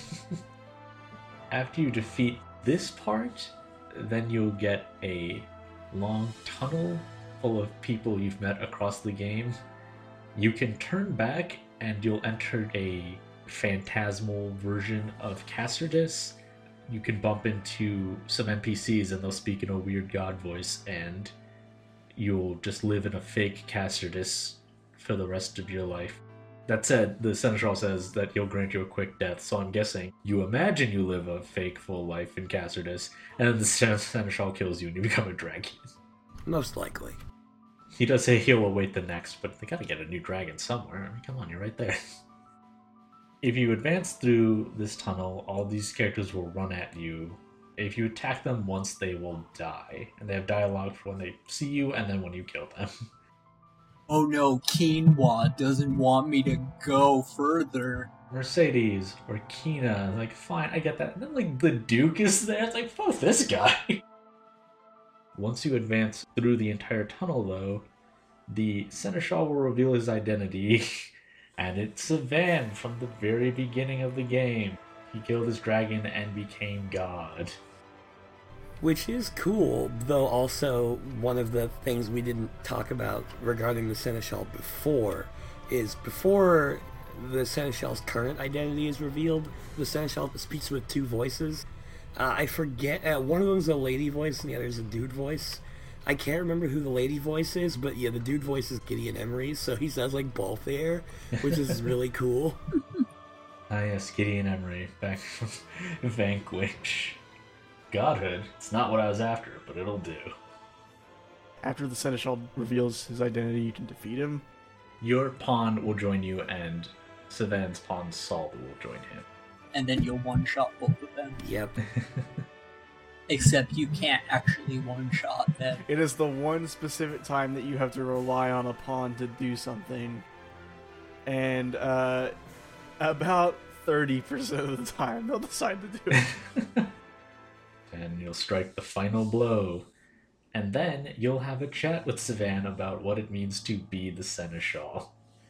And it turns out that his role is sort of like a fuel source for will for all beings in the world.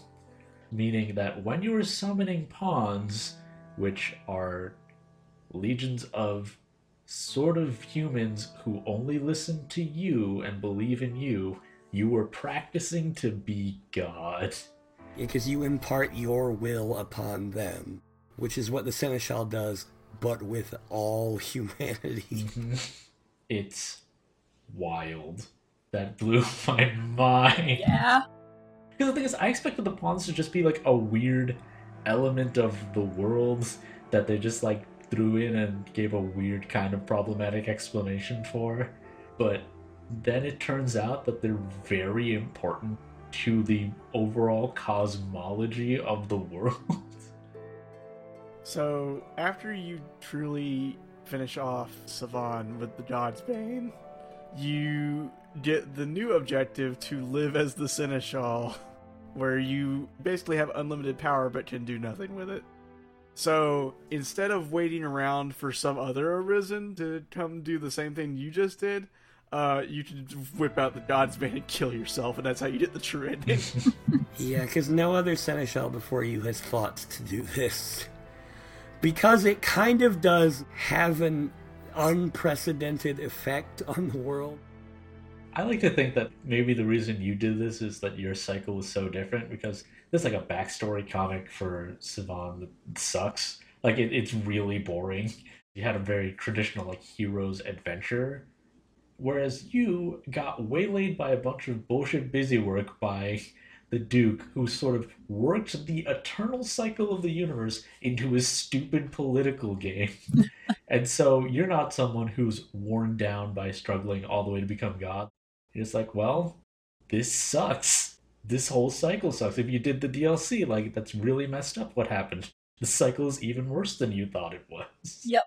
What happens when you do this is your pawn becomes you. Like they still have the identity of the pawn, like their mind and voice, but your body. And they fall from the sky along with your corpse into the ocean. So, like, if you have a cute girl avatar arisen, and then your pawn is like a huge beefy guy with a deep ass voice. Your pawn is now a cutesy girl who has the voice of a fucking bear. oh yeah, your two bodies fall through the sky and land in the ocean. You hear a sort of shout develop and your body wakes up shouting in your pawn's voice and then they look around and look at their own body. It was funny for mine just because my main pawn was so small. It's like you're huge now and an orc. Uh, enjoy. and then they're supposed to be your beloved, though some other things can change this, will run up to you and comment on your character. They might notice that it's you, but it's not really you. Then you get the actual credits roll. Okay, so also a neat thing is after the credits roll, you do get the option to play a New Game Plus. hmm Say you go all the way back through the game and get to the Seneschal again. If you play the game offline when you're fighting the Seneschal the second time, instead of being Savan, the Seneschal will be your player character from the previous run. hmm And if you're online, it will be some randos. Yeah, it'll be some randos Yeah, so you can fight like someone's weird, titty lady. Or is like, ha, here's a super racist caricature." You can fight the Dragon's Dogma wiki guy. Oh my gosh, yeah. That's the anime waifu side, not the racism side. Though I'm sure there's a chance you could bump into someone like that too. Like, hi, I'm God. It's like, I hope not. I bumped into a pawn who was just Adolf Hitler, so yeah, you're not God. Yeah, that's not nearly as good as Rook's son. I, I I would fucking die laughing if I got to the end of the game. It's like Rook's son. the final boss is escorted by Rook's son. Also, New Game Plus doesn't change very much, like all the enemies' difficulties are the same. It resets the state of Bitter Black Isle, so we'll be on the first run again. All the story progression. I think your quest completion is kept, but you don't get to keep any key items. The most important addition is Starfall Bay, the beach outside of Cassardis when you leave town, has a stone that will warp you straight to the Ur Dragon fight, so you can take it on whenever you want. I do kind of wish that, like with the addition of Dark Arisen, that maybe New Game Plus could seed some of those newer enemies from Bitter Black into the world, yeah, because they are all new types and you just don't get to see them that much. it would be nice to see just changes to difficulty that aren't just statistical, Mhm. like having more new, harder enemies, or even just like enemies being a little smarter. Yeah. Also, I was thinking, like, for the Ur Dragon, like, outside of statistical increases, its resistance is shifted instead of, like, increased. So it'd be like, oh, what's it weak to now? So, like, the community discussing it could have more to say other than it's back and it's harder. Yeah, Like, its weaknesses have shifted. Oh, it's got this new move that I haven't seen before. Oh, it's doing this move in this cycle again. So watch out for this. They could even do like completely different mutations. One time it comes back, it has very little health, but it's extremely damaging and aggressive. And another time it's more of an endurance fight. Like that could be really neat. yeah. Well, maybe there's something like that in the quasi sequel, but before we get to Dragon's Dogma Online, there is some scrapped content in this game. Mainly that the Everfall was originally going to be called the Endless Tower, and also the art book refers to some areas as the Deep Town. And it was going to be literally that an endless chain that connects all the world. And this literally meant it connected to other players playing Dragon's Dogma, and you could go into their world and just do shit. Each world would technically be its own state, but then everyone in the Endless Tower be at the Endless Tower simultaneously. And this was almost certainly too ambitious for the PlayStation 3 and Xbox 360.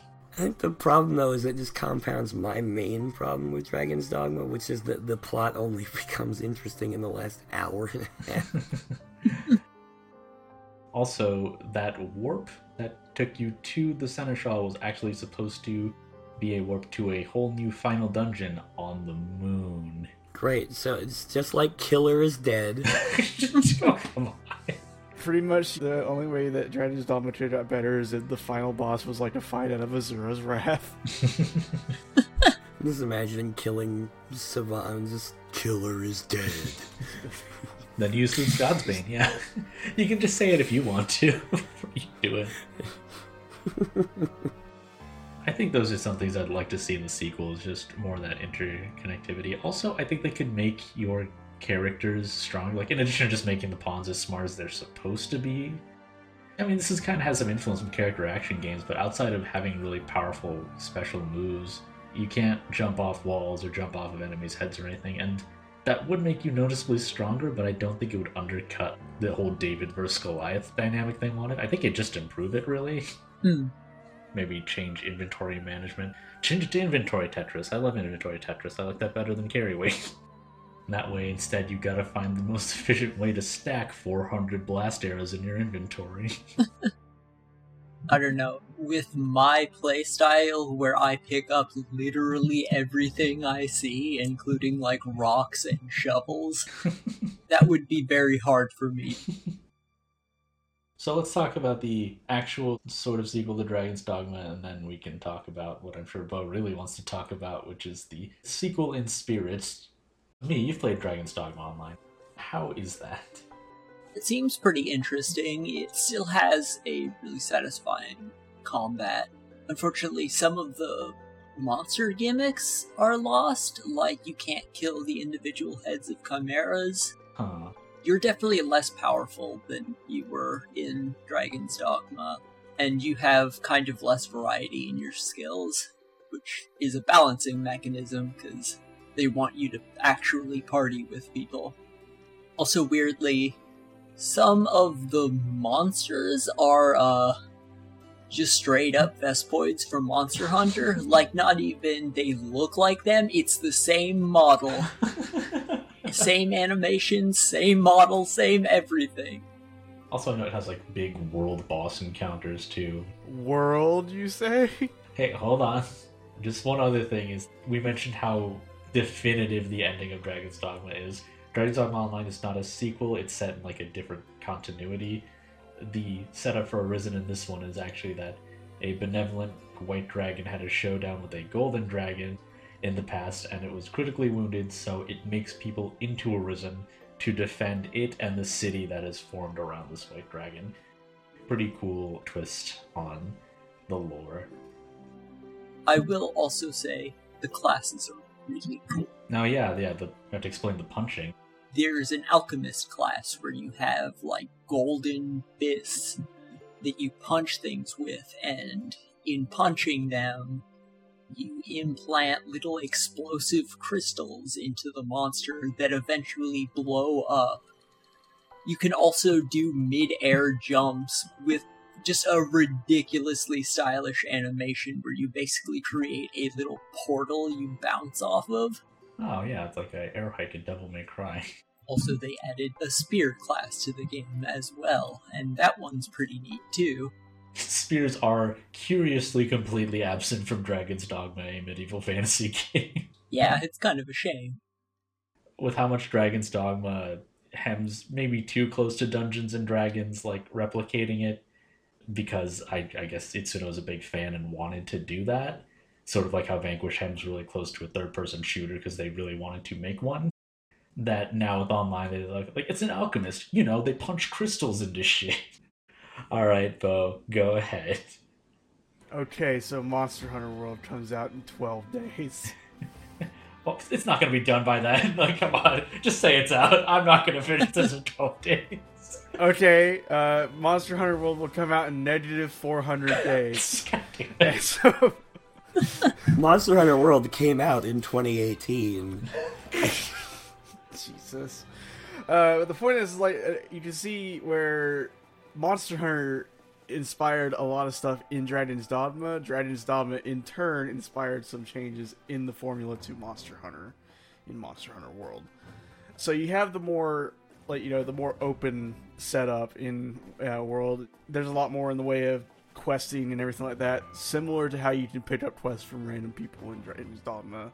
It feels a lot more like an RPG as opposed to just sort of an action game with some RPG trappings. Really, I'm just super hyped for it. Yeah, uh, we've. I think we've all played the beta at this point, right? I mean, don't you mean that we've all played the full game at this point in 2021? At the point of this recording, we've all played the beta. At the point of this being released, yeah, we probably also all played the full game. Uh, I'm waiting for the PC version, and this will come out before the fall of this year. I can guarantee that much. But um, I think a lot of the ways the weapons would be pretty great to put back into a Dragon's Dogma game, and also like mounting monsters in World is very different. I would enjoy beating the crap out of Grigori with a hunting horn. I feel like if you played a whole lot of Dragon's Dogma and have not tried Monster Hunter yet, then Monster Hunter World may be a thing to replace Dragon's Dogma for you for a little while. Yeah, I mean, especially if you really like the big monster fights, but maybe weren't too hot on the lack of variety. Dragon's Dogma definitely backloads a lot of the variety in its monster encounters. The world still doesn't have like great small enemies to fight, but that's just kind of how the series has been, and it doesn't bother me too much. All right, so we got a couple of emails. So our first one comes in from Rob Parker. Uh, I did trim this one down a bit, Rob. Sorry, but You did send us a very comprehensive list of like cool shit in Dragon's Dogma. hey, all. I played the holy hell out of Dragon's Dogma on the PS3 at launch. I repurchased it when Dark Arisen came out, and then again when it came out on PC. I'm probably going to wind up with the PS4 version at some point when it goes on sale because I am that monster. Here are some lessons that Dragon's Dogma taught me about interesting game design. Day night cycles can be incredibly meaningful instead of just subtle changes to mood and lighting. Everyone I know that played Dragon's Dogma has a story about the first night that they were caught out in the dark and either panicked and died or endured a long, bloody, stressful fight back to Gran Soren. My reaction to whenever night comes is just, ah, it's fucking dark again. Time to take out my, ah, I'm out of oil. Fuck. I've had some intense nights. That is why I carry a ton of oil in my lanterns, but also, like, I have been in situations where I was low level and just wandering through Gransys and then just run straight into a chimera and get mauled. The only other game I've seen put this mechanic to good use was Dying Light, and it didn't, strictly speaking, populate the world with gigantic fuck off zombies with a goat on their back that can cast spells, so I'm gonna call that only a middling success. There's a certain joy to how this game handles romance. There's certainly NPCs that are earmarked and designed to be romance, but you can romance just about anybody in the game, and the game picks who your soulmate is based on affinity. One thing that owned was seeing forum threads from dudes that were super distressed that the game decided they were in love with the blacksmith because he's the main only NPC they did stuff for. That's part of my favorite thing about the romance system is people just getting gay married to random characters. Either to the innkeeper or to the blacksmith. Their masterworks all. You can't go wrong. But the rationale around the pawn system is kind of fucked up, right? Like, it's weird to be thinking about pawns and Dragon's Dogma in the context of ongoing discussions of orc slavery in the Shadow of Mordor games, right? If there was any in depth discussion of this stuff when it came out, it blew right past me. Maybe it's a sign that things have changed a bit. And uh, one of the reasons I wanted to do this episode is there kind of hasn't been any in depth discussion. Dragon's Dogma keeps coming out, people are like, oh, it's so good. But, like, that big deep dive has not come out yet, really? yeah, no one cares. I'm not saying they shouldn't. I'm saying, though, no one does. Dragon's Dogma has endgame content that dramatically changes how the world functions. Not once, but twice. The first is toward the end of the main story, and the Everfall opens up. The second time is after you kill the final, final boss and can take the place as the sort of god of this world, and you just can't do anything. It's this horrifically nihilistic ending where you're plopped in the world, you have endless power, but can't interact with anything in any meaningful way. To complete the game, you need to dig around your inventory and commit suicide with a dagger that can only kill a god or something? Did I mention you become God and need to commit suicide to end the game? How fucking Molgoth is that shit? Holy hell yeah. Yep. God in Dragon's Dogma is both God, the person who's always watching you, and also God is the rules of the universe. It's like the worst of both worlds. Because you have to be a person, but you can't do anything.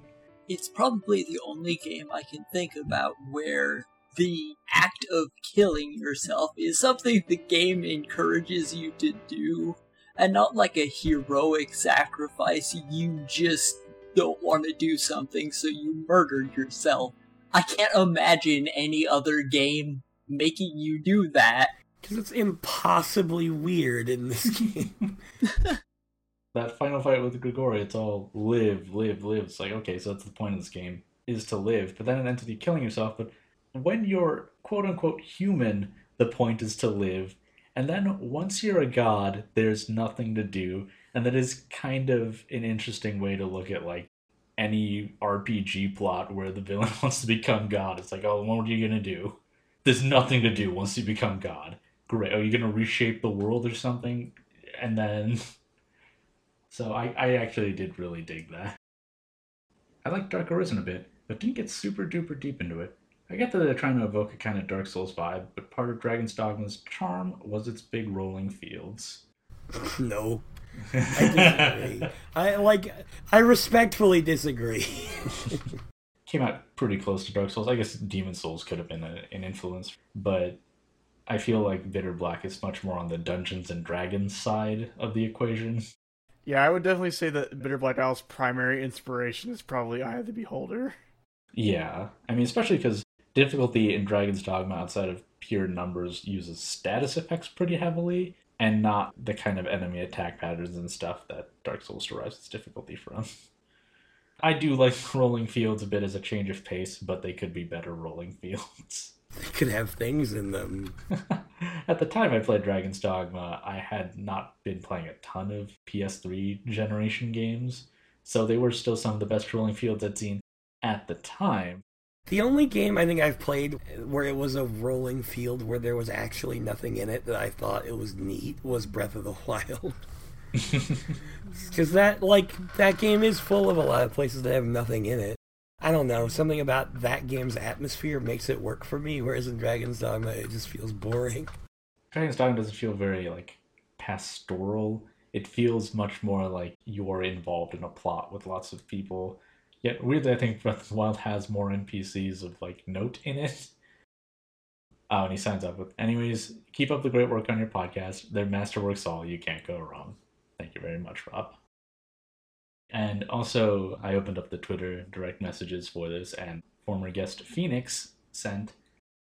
So, since I was kindly reminded to get off my ass and submit a question, sorry, ours, he is from the UK, and submit a question, here's one for you. What's the biggest holy shit moment for you all when you first played the game? A battle, a plot beat, whatever. For me, it'd be either my first successful battle with the Drake or my first Daimon kill.